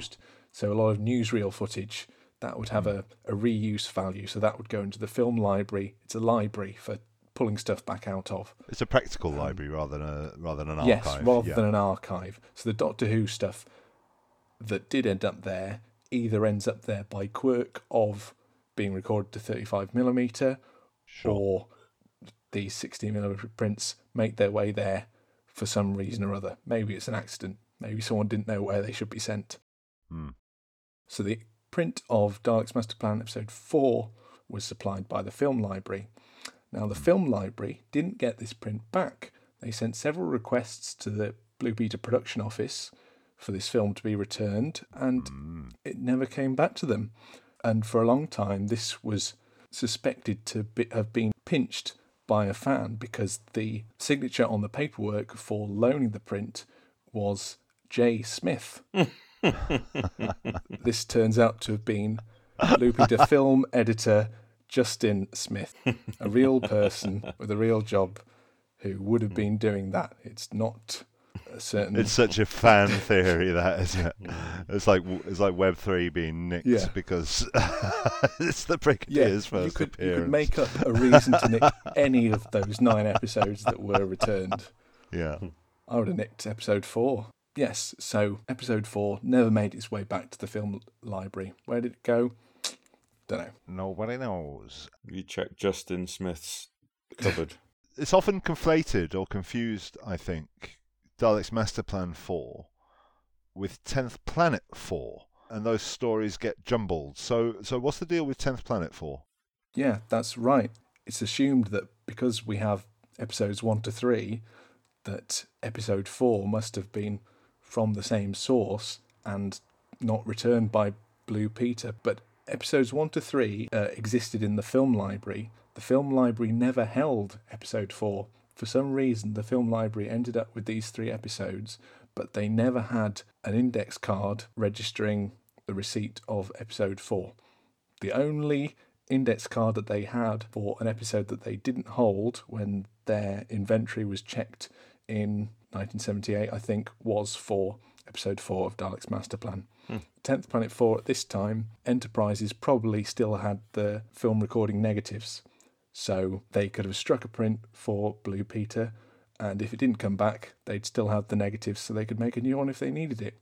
So I remember back in the early 90s when around the 30th there was a documentary on BBC 2 Resistance is Useless and 30 years in the TARDIS came about and I remember exciting moving pictures of a Spar and Mm. Brian Cant uh, shuffling around Kembel. how, how why do they exist? So the film inserts for episode 2 were always held in the film library as a mute 35mm print with a corresponding magnetic soundtrack. So that meant they're in two tins. And this material was called up for use in the documentaries, but the pictures weren't there. It was just the soundtrack. But there was also a mute 35mm print and negative of the film inserts for episode 1 Hmm. as well as the episode 2 soundtrack. So, what seems to have happened is that this material was all logged as episode 2. Someone inspected it and assumed the episode 2 print was redundant and got rid of it. But yeah, we did have the the moving pictures from clips Yes. from episode two. Yeah, so it turns out that these were held in a private collection. Uh, they'd been purchased in good faith, and From when, whom? Who knows? Could have been an ex BBC person. I mean, there were a lot of film inserts in private collections around that time. A whole load of them ended up being sold on eBay uh, in the early noughties. The two Doctors film inserts ended up in private hands, sold around then, and that the two Doctors stuff was junked by the BBC very shortly before they wanted to do a special edition of the two Doctors. They were going to do the two Doctors instead of the five Doctors. They were going to do the two Doctors first, and there were a bunch of tapes and the film at the BBC, and those were the last sort of Doctor Who outtakes to be junked before they got there. And then finally on the clips, we've got some oddments, haven't we? So there's a couple of frames of footage of uh, the volcano in Volcano. Yeah, it's not clear where those come from. I believe they were found at Doctor Who magazine. I think it's a print of the strip, So the film didn't exist, but it was a print of these uh, strips of film. It's possible that they came from Barry Newbury because he kept at least one film trim from the art. We now know Derek Dodd had several film strips from The Power of the Daleks. So it might have been something like that exposure test strips, and he just picked a couple. Brilliant, Rhys. How I, I'm still trying to fathom how you can absorb all this stuff and yet not have a hankering demand to fill the gap in your head and watch uh, Vengeance on Varos. I like the comfort of knowing that one day I can watch Vengeance on Varos anew. And you It can't. might push information out of your head about the That's the Daleks. I might forget something important.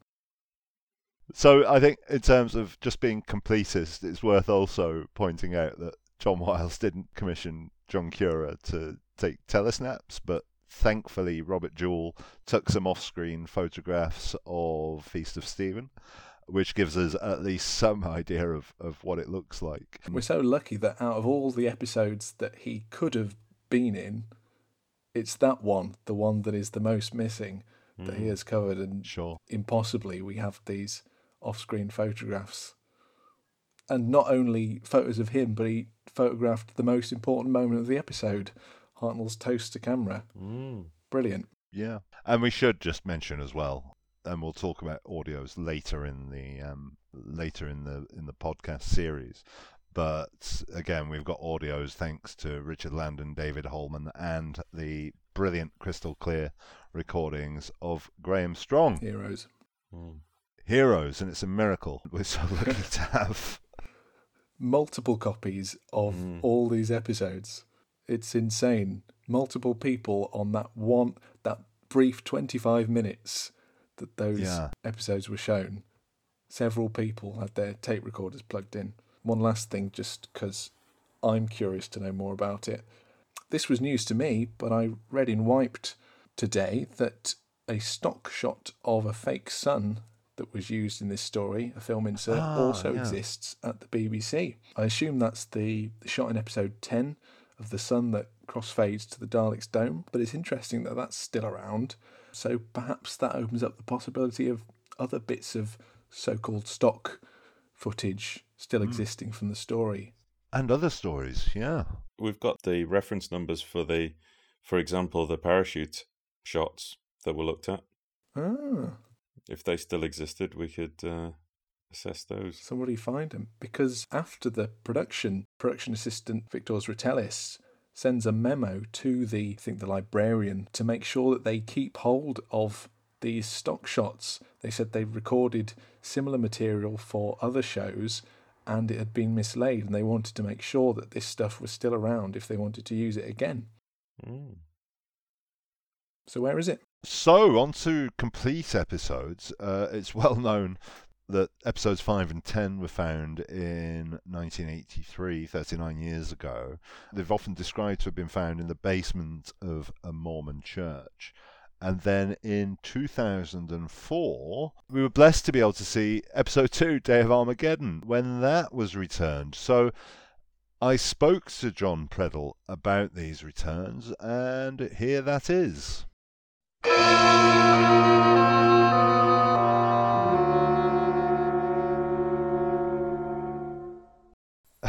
in 1983, Steve Bryant got a phone call at the BBC asking if he'd like episodes 5 and 10 of Dalek's Master Plan back.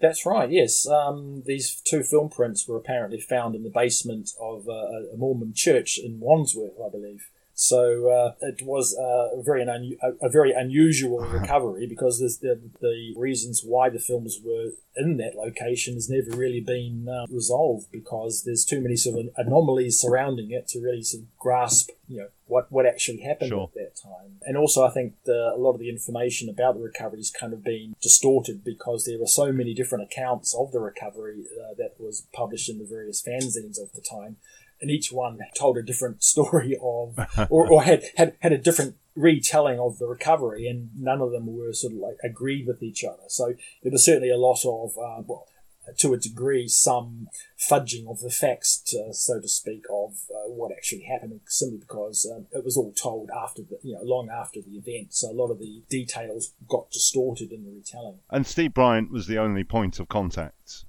yeah, um, well, Steve Bryant was at the time the archive selector uh, at the BBC, but I think it was at one of his um, co-workers, a guy called Gareth Morris, who actually took the call and passed the message on to Steve. And so some time had passed between getting the call and somebody actually going to the church to collect the items. And then Steve was interviewed by Doctor Who magazine and told quite a lengthy narrative of as, as to, the, to, to the sequence of events. So it's been discussed that the church was an ex BBC property or the films were found in an ex BBC property.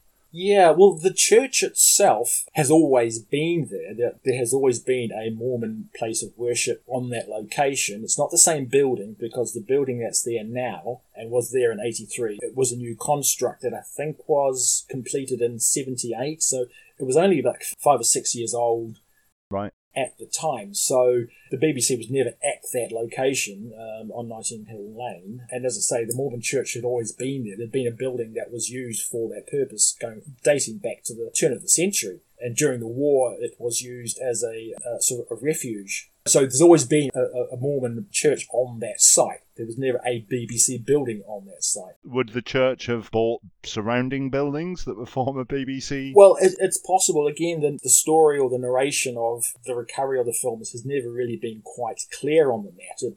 So it is a possibility that the films themselves were found in a different building by mm. the members of the church in Wandsworth. So although the films may not have been found in the basement of the church in Wandsworth, they may have been found in a different building that the church members were cleaning out, which could have been an ex BBC building, but it's, it's hard to judge because there's really no hmm. sort of way of tracing all that. Although um, there is paperwork that you can find online where there are maps right showing where different BBC departments, different BBC buildings were housed in London. And it's places right. like Television Centre, Riverside, Ealing Studios, Villiers House, etc. There's nothing in yeah. Wandsworth. How curious. So if there was a BBC building in Wandsworth, it's not on the BBC's official map of where the departments and buildings were um, located. So it's one of those sort of like, you know, um, jo- joining the dots but not really making up a clear picture. you just get you just get a mess. So I don't think we'll ever get a, a, proper and final answer on, on on that, just simply because so much time has passed and a lot of people involved in it have, have moved on or probably aren't even around anymore. Sure. And so, what else was found with five and ten? There were some more films. Yeah, there was uh, included in the batch of films was some schools programs, but there was thousands and thousands of those, so there's no way of like researching uh, into what they were.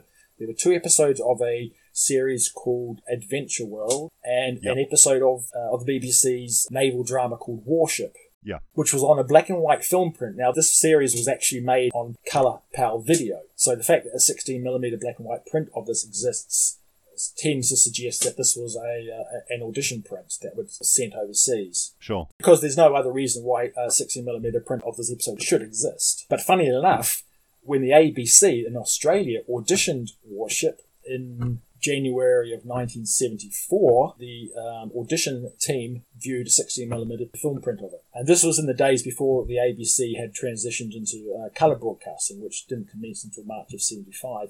And it's and I've seen the paperwork for this. It's clear from their notes that they were interested in the series of Warship, but wanted yeah. to wait until they could get colour episodes.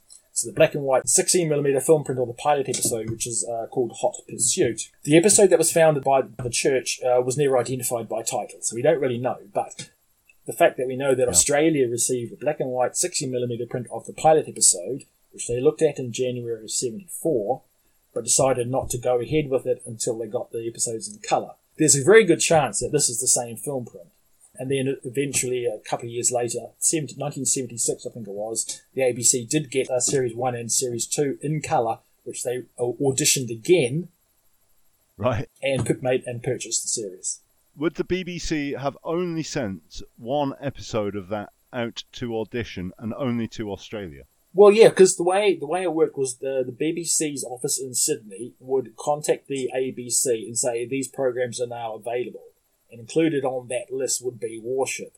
And so the ABC would say, yes, we're interested in this. Can you just send us episode one or episode two right. or three? So, but the CBC could have done the same thing. In Canada, probably not because the CBC by that point were doing colour anyway. Aha, right. So it's suggestive then that pretty much the ABC in Australia were offered all BBC programs straight away and first uh-huh. because the ABC in Australia was, was, was the BBC's biggest client. And indeed, if it is that print, it's suggestive that Australia sends back their audition prints. Well, exactly, yeah. So if, if the ABC sent back that episode of Warship and saying, no, we don't want it yet, there's a very good chance that yeah, all other film prints that they had to turn away, e.g. Master Plan, would have gone back to source. But also found with the episodes of Adventure World. Now, Mm-hmm. Uh, Adventure World was another name given to a long running series called The World About Us. And again, the two episodes that were found uh, were never identified. So we don't really know what episodes they were. But Adventure World was only a very short run. I think it was only like two series during 82, 83. And uh, it was kind of like a, a spin off from The World About Us, which was aired at a different time slot. Mm. So again, we know that uh, the ABC in Australia did certainly screen the world about us, but there's no evidence they screened Adventure World. But the thing is, is that the Adventure World episodes were the World About Us ones, but with new titles, if that makes sense. So it's exact, the Yeah. exact same episodes, they just stuck on a different title sequence. I mean, there's examples of this happening. There's a series called The Undersea World Adventures of Jacques Cousteau. Uh-huh. The exact same episodes are also known as Calypso. They just changed the title. They- They're having a lot with TV shows they would, and for films. Yeah. They would be given a different title. So in the case of Adventure World, this was a BBC series because it screened on the BBC, but they were just World About Us episodes retitled. So what probably Right. happened is that when these films were found by Steve Bryant, he looked up on the BBC database by typing in possibly the, the episode title, and the, Sure. the computer spat out Adventure World. Whereas these episodes will probably be actually the world about us. Sure. We don't know. And we know that the ABC did screen the world about us. They didn't screen Adventure World. So again, I'm not drawing, drawing any conclusions here, but these films may have also come from Australia. Sure, but DMP was rejected in 67. Yes. Warship was rejected in 74. Yeah. When was um, Adventure World? Adventure World was 82, 83. But, but, but, but, but World, but World About Us um, started in the late 60s. So you've got a span of a span of years there. Yeah. Yeah. Yeah. So if they yeah. were sent back from Australia, they would have been sent back separately. But there's no, yeah, yeah, yeah. There's no guarantee that all those films that were found at the Mormon Church were all from the exact same source. We don't know how they got there. There have been various ideas thrown around, like um, jumble sales, or Hmm. somebody from the church was a film collector and was storing them in the basement just because he, um, you know, he, he had the key. you know, there could be there could be multi, there's a multitude of reasons and ideas as to sort of how the films got to be where they got to be, but the actual truth behind it all, you know, is lost to the mists of time. Okay, Jon, tell me about episode two. Yeah, um, episode two was returned to the BBC in 2004, I think it was, and it was returned by a guy called Francis Watson, who out of the blue contacted uh, Steve Roberts, uh, saying he's uh, got these two episodes of Doctor Who that he's uh, had in his possession since about 1971 or 72. The background of these was uh, he used to work at Ealing Studios, which was the BBC's film studios in uh, Ealing, and Yeah. he worked in a department that I think, I think he was a film editor, but he had access to a uh, to a building on the studio grounds, which was used to test projection equipment. And apparently, there were, were these piles of uh, just 16 millimeter films uh, that were being used just as um, surplus stock to run through the machines just to test their, make sure they're working properly. And he just kind of like, oh, I'll, I'll take these, thank you very much. And one of them was episode two of Master Plan, and uh, another episode, I think it was part five, I believe, of um, the first Dalek story. So these these were just two random films that were just lying around that he just kind of um, you know just half inched. I hope he checked for more Doctor Who. Well, there could very well have been you know uh, stacks of other film prints uh, just lying there. He just happened to take these two, and then so yeah, he phoned um, Steve Roberts, kind of feeling a bit guilty after all these years of having these things, and said, "Do you, do you want them back?" And um, yeah, so uh, now back at the BBC. I suppose you're going to tell me that episode two is most likely the same print of the episode that was rejected by Australia in the 60s. It could very well be. You have to question and wonder why else the film print would exist.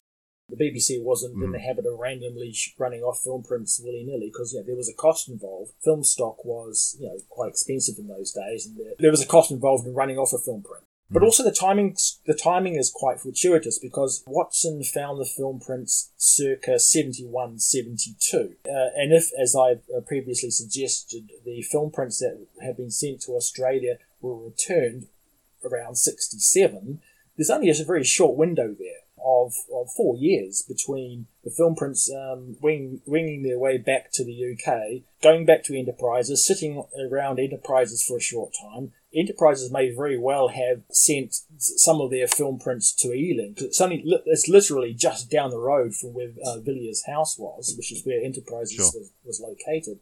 And so E- Ealing had yeah, plenty of room, um, uh, possibly to be used as an overflow for keeping prints that maybe came back from overseas that enterprises didn't have a chance to actually process yet. So there was certainly a possibility that um, the film prints went from Australia to enterprises to Ealing and were just sitting around, not going anywhere, because by that point there's no point in uh, enterprises trying to sell master plan because they couldn't get a sale to Australia. That affected sales to the other Commonwealth countries, etc. Yeah, the fact that there's a very short window there of three or four years um, between Australia's rejection and Watson finding these prints. So yeah, we don't know. There's no way of telling. Hmm. Because the thing is, of course, is that because the ABC never took possession of these film prints, they didn't splice on their leaders. Usually, the ABC would splice on their own Australian Broadcasting Corporation uh, Commission Sure. leaders onto their films. This particular film print, and also the ones found at um, at, at, at the Mormon Church, didn't have any evidence of them being in Australia, which is probably a giveaway. The fact that they were in Australia, it's a warped logic. The lack of any stickers or labels or leaders on them from the ABC is probably proof that they came from Australia because the ABC didn't put any of that stuff on it because they didn't purchase the episodes. Sure. Does that make sense? But if they were, yeah, it does. But also, if they hadn't been in Australia, they wouldn't have put their stuff. well, exactly, exactly. As I say, it's, it's a very, it's a very warped, a very warped logic there. So the possibility is those, those film prints were the ones that came from Australia because you've really got no other reason why these film prints would exist. It's not like Sure. the BBC was running off uh, extra copies in the hope that they can make a sale elsewhere because that just wouldn't have happened. Yeah. But to my untrained eye, the copy of episode two that we have, the quality of the print is somewhat better than the quality of episodes five and ten, and I've heard it suggested, therefore, that that could be an indication they were from different strikings. Mm, yeah, okay. I'll have to, I'll have to go t- take your word for that because I've looked at these film prints and I can't really see any difference. But then that's uh, neither here nor there. The way that the film recordings were done at the time was, uh, particularly during that period, uh, usually the, the, season three, is that the the film recordings being made for BBC Enterprises purposes were being made while the episode was being transmitted. So, in other words, while the episode was going out over BBC One, a film recorder was set up to record that transmission direct off a screen. And obviously, with, with Master Plan being a 12 week serial, these episodes were recorded uh, onto film prints um, over over that front that time frame. Sure. And there were I don't know how many there were. There were five or six of these telerecording machines. Each one would be tuned differently. They would have to be focused. They would have to be, uh, you know, the person operating them would be different. So the film stock would be different. The way the films were eventually developed would be different. So you're going to end up with with- with variances in the final film recording negative and also subsequently the prints struck from them. So you're going to get the odd uh, you know, fluctuation um, in these film prints. So you know, again, there's no way of telling for sure, but there's certainly um, there is an explanation as to why some films would look better than others, just simply because of the way that they uh, they were actually created in the first place. Sure, and we've seen with Reign of Terror six, I think, that we talked about previously, that the quality of that recording is really different to the others. It's really zoomed in, and um, I'm told that's due to the whim or the style of the telerecording operator. So Sure. you're going to get these odd variations and fluctuations in the in the final outcome, uh, in in the final output uh, on on the, the the film recording negatives, simply because of there's a 12 week span with different you know with, with 12 weeks worth of um, O- opportunity to have variation. thank you. Yes. Opportunities to have variations. Yes. Perfect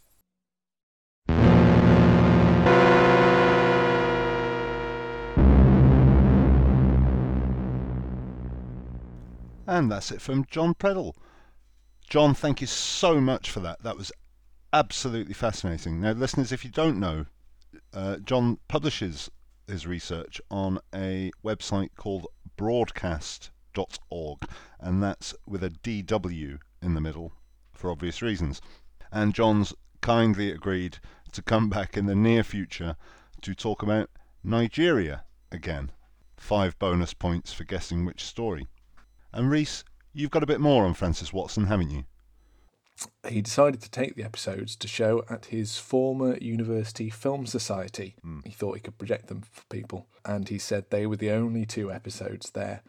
There wasn't a bunch, and he handpicked those. It was just those two. That's Day of Armageddon and a suppressed field copy of The Expedition, episode 5 of The Daleks. And he actually said that the master plan episode was about as good as a 16mm recording got in terms of quality. So, why were the films there? Well, near to Ealing Studios was Villiers House, which was the office of BBC Enterprises, and they had small viewing rooms for foreign buyers. Uh, they were maintained by the engineers at Ealing, so it's likely that one of them moved those Doctor Who prints across to Ealing. So Francis Watson he kept the films at the Film Society for some time, during which somebody moved the films into a different film can and used the original cans for the Society's own films. And in the late 80s, a Doctor Who fan found the can for Day of Armageddon in the Film Society ah. archive, but there was an unrelated film inside. They remember it as a film on agricultural farming. Well, And they also recalled that the leader for Day of Armageddon, so that's the piece of film before the episode starts, they recalled that the leader for Day of Armageddon had been spliced onto this unrelated film, oh, which is strange. and presumably this film can hasn't been seen by prominent uh, missing episode researchers. Anyone since? Certainly, certainly not to my knowledge, but it's possible that it's still there. A later student at the university from about 2005 has said that they saw the film can in the studios. Gosh, So that's only another 15 years that it needs to survive for it still to be out there now. And who knows what information that can could reveal about when the print was made, where it might have been, because I believe the cans for Gosh. episodes 5 and 10 are long gone. So that's the kind of information we don't have for any master plan episodes at the moment.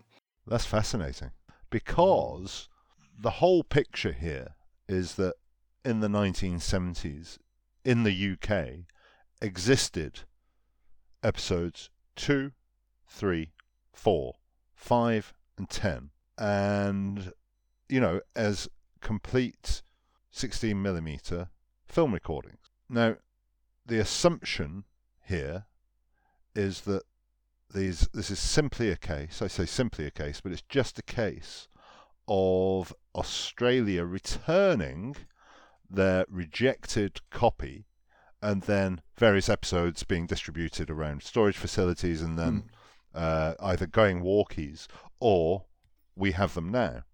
And it would be fascinating to have that confirmed there's a theory around it's been floated that if this 2 5 and 10 are not the Australian return. One thing that's been said is that copies could have been made, film film recordings made in anticipation of future sales throughout the Commonwealth on the normal sort of routine bicycling route. Any thoughts on that?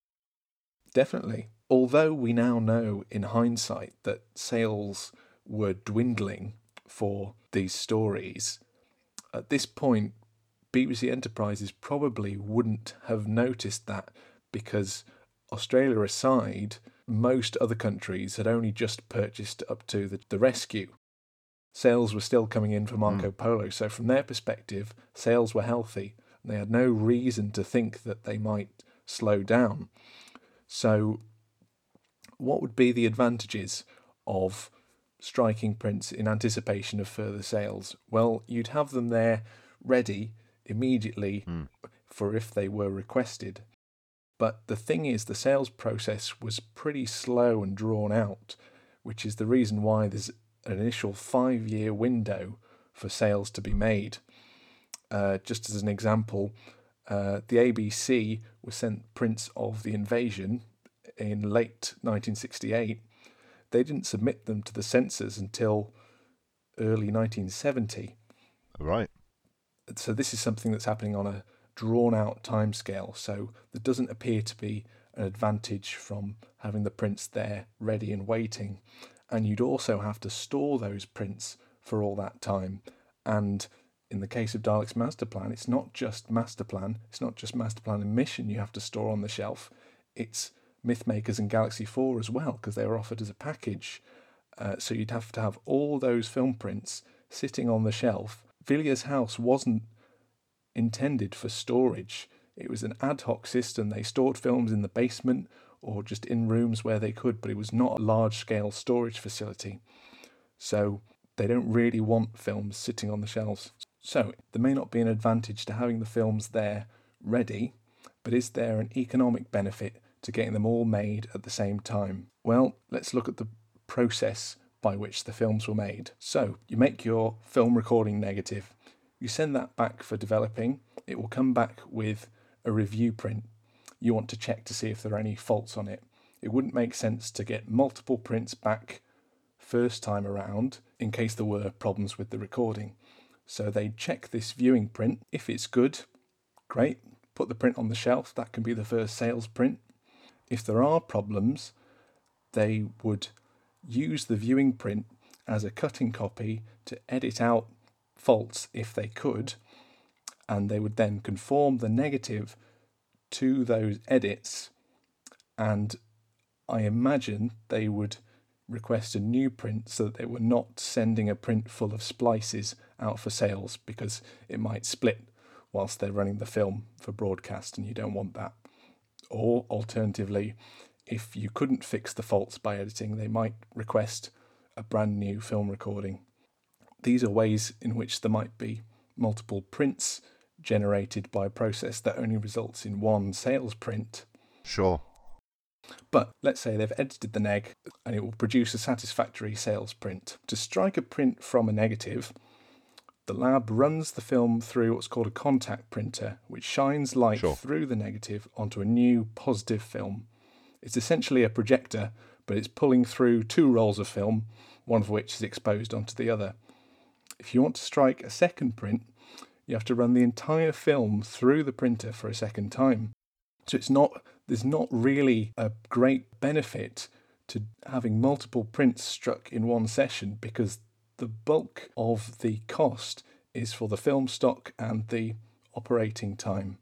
So the only advantage you would gain would be you don't have to send the film back and forth to the lab. But it's the BBC. They would have been sending film back and forth from the labs every day. Just chuck it in the van. So it takes up space if you have the film prints there sitting on the shelf for months, and it doesn't save you much money to get it printed in anticipation of a future sale. Gosh, Rhys, that is both clearly explained and really depressing. But thank you so much for that. If you come on again, you're not allowed to be so negative, if you pardon the pun. And so, in terms of whether anything will show up again, well, just spelled it out. In the 1970s, we know at least five episodes were present in the UK. And if it's from that returned batch of films, then I guess it's possible that the other six films could have could have been snuck out of Villiers House, or maybe even the film library by the sound of it.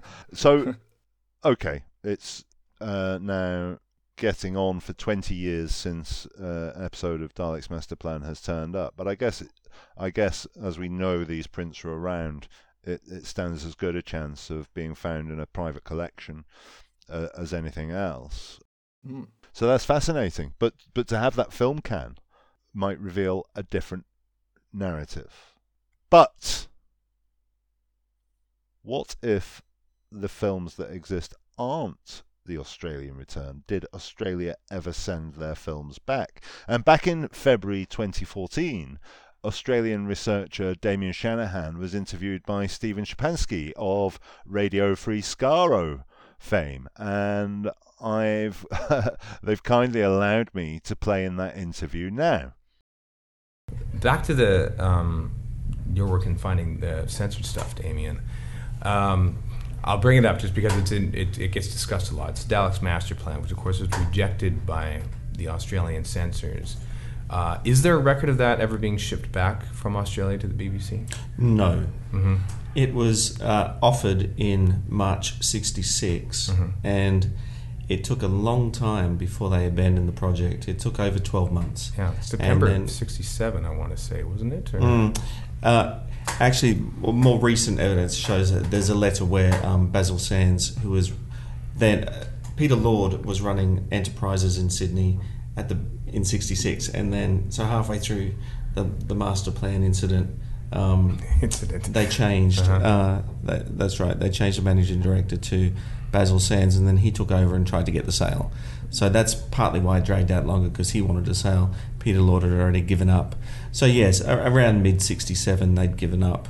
Um, that held actually back the purchase of a lot of of the following stories. Then, um, Mythmakers uh, onwards, it, it held back. You know, and that purchase wasn't made for an extra 12 months because they were waiting for this one to come through because they wanted it. But it was held in bond. Um, anything that hadn't been sold was held in bond. That doesn't mean that it was um, held outside the ABC. It was held in the film across from the film library in Bond store, and those film prints had circulated around the ABC, but officially they'd never really entered the country officially, and so they were held in bond. It was illegal for them to destroy anything that they hadn't purchased, and there's no record of a return, and so that's why. their- uh, the final resting place is a bit of a mystery. The Bond store uh, was closed in the mid 80s, and the contents were moved up to the vault at Gore Hill, just up the road from the Valletta building, where customs uh, where customs was, and then it's believed that the contents from there have been primarily shifted over to Chester Hill at the National Archives and partly at Ultimo, but because they they weren't bought, they're in a special category, and they may well have um, been retained by the film censors uh, along with the clips. I just haven't found any evidence of that yet. So there we go, and thanks to Radio Free Skaro for letting us use that. And so, to summarise uh, this situation, as I understand it, basically, the as Damien said, there's no evidence they were sent back. We do have evidence that many episodes were sent back from Australia. That's evidenced in the paperwork, but the the particular film store, the Bond store, was subject to a series of mergers of departments, and that's resulted in whatever is in that store isn't readily accessible, in part due to secrecy laws in Australia.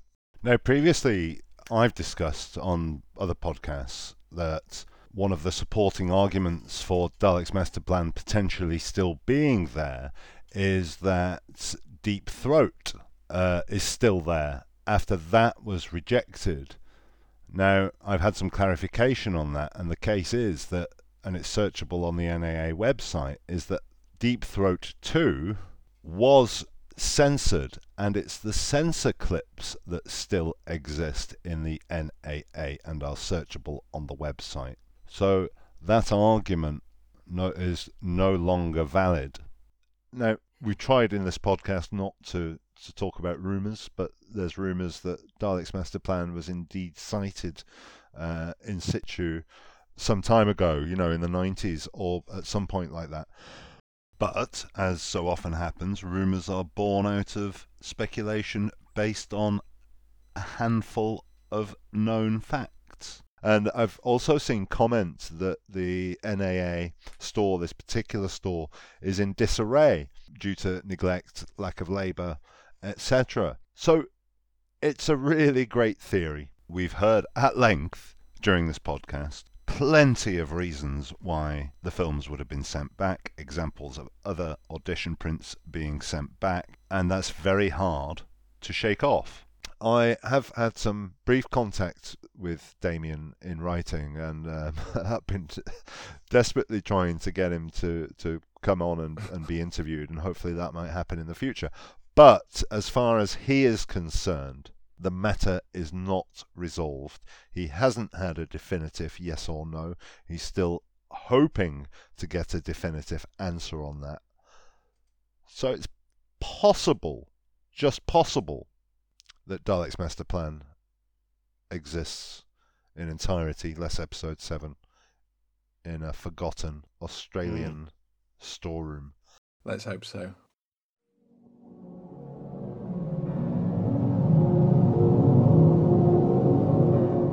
That concludes our our look at Dalek's master It was an plan. epic.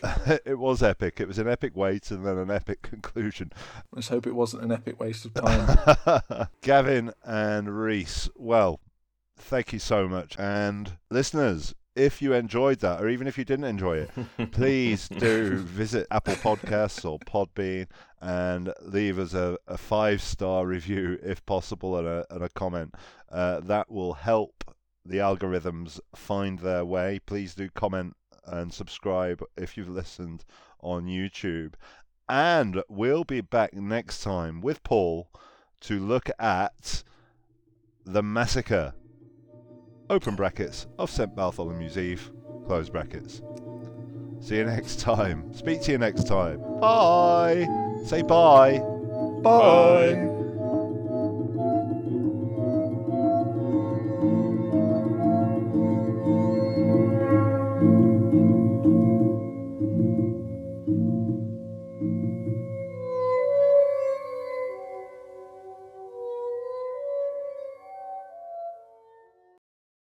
Tim, Gav. do you like owls?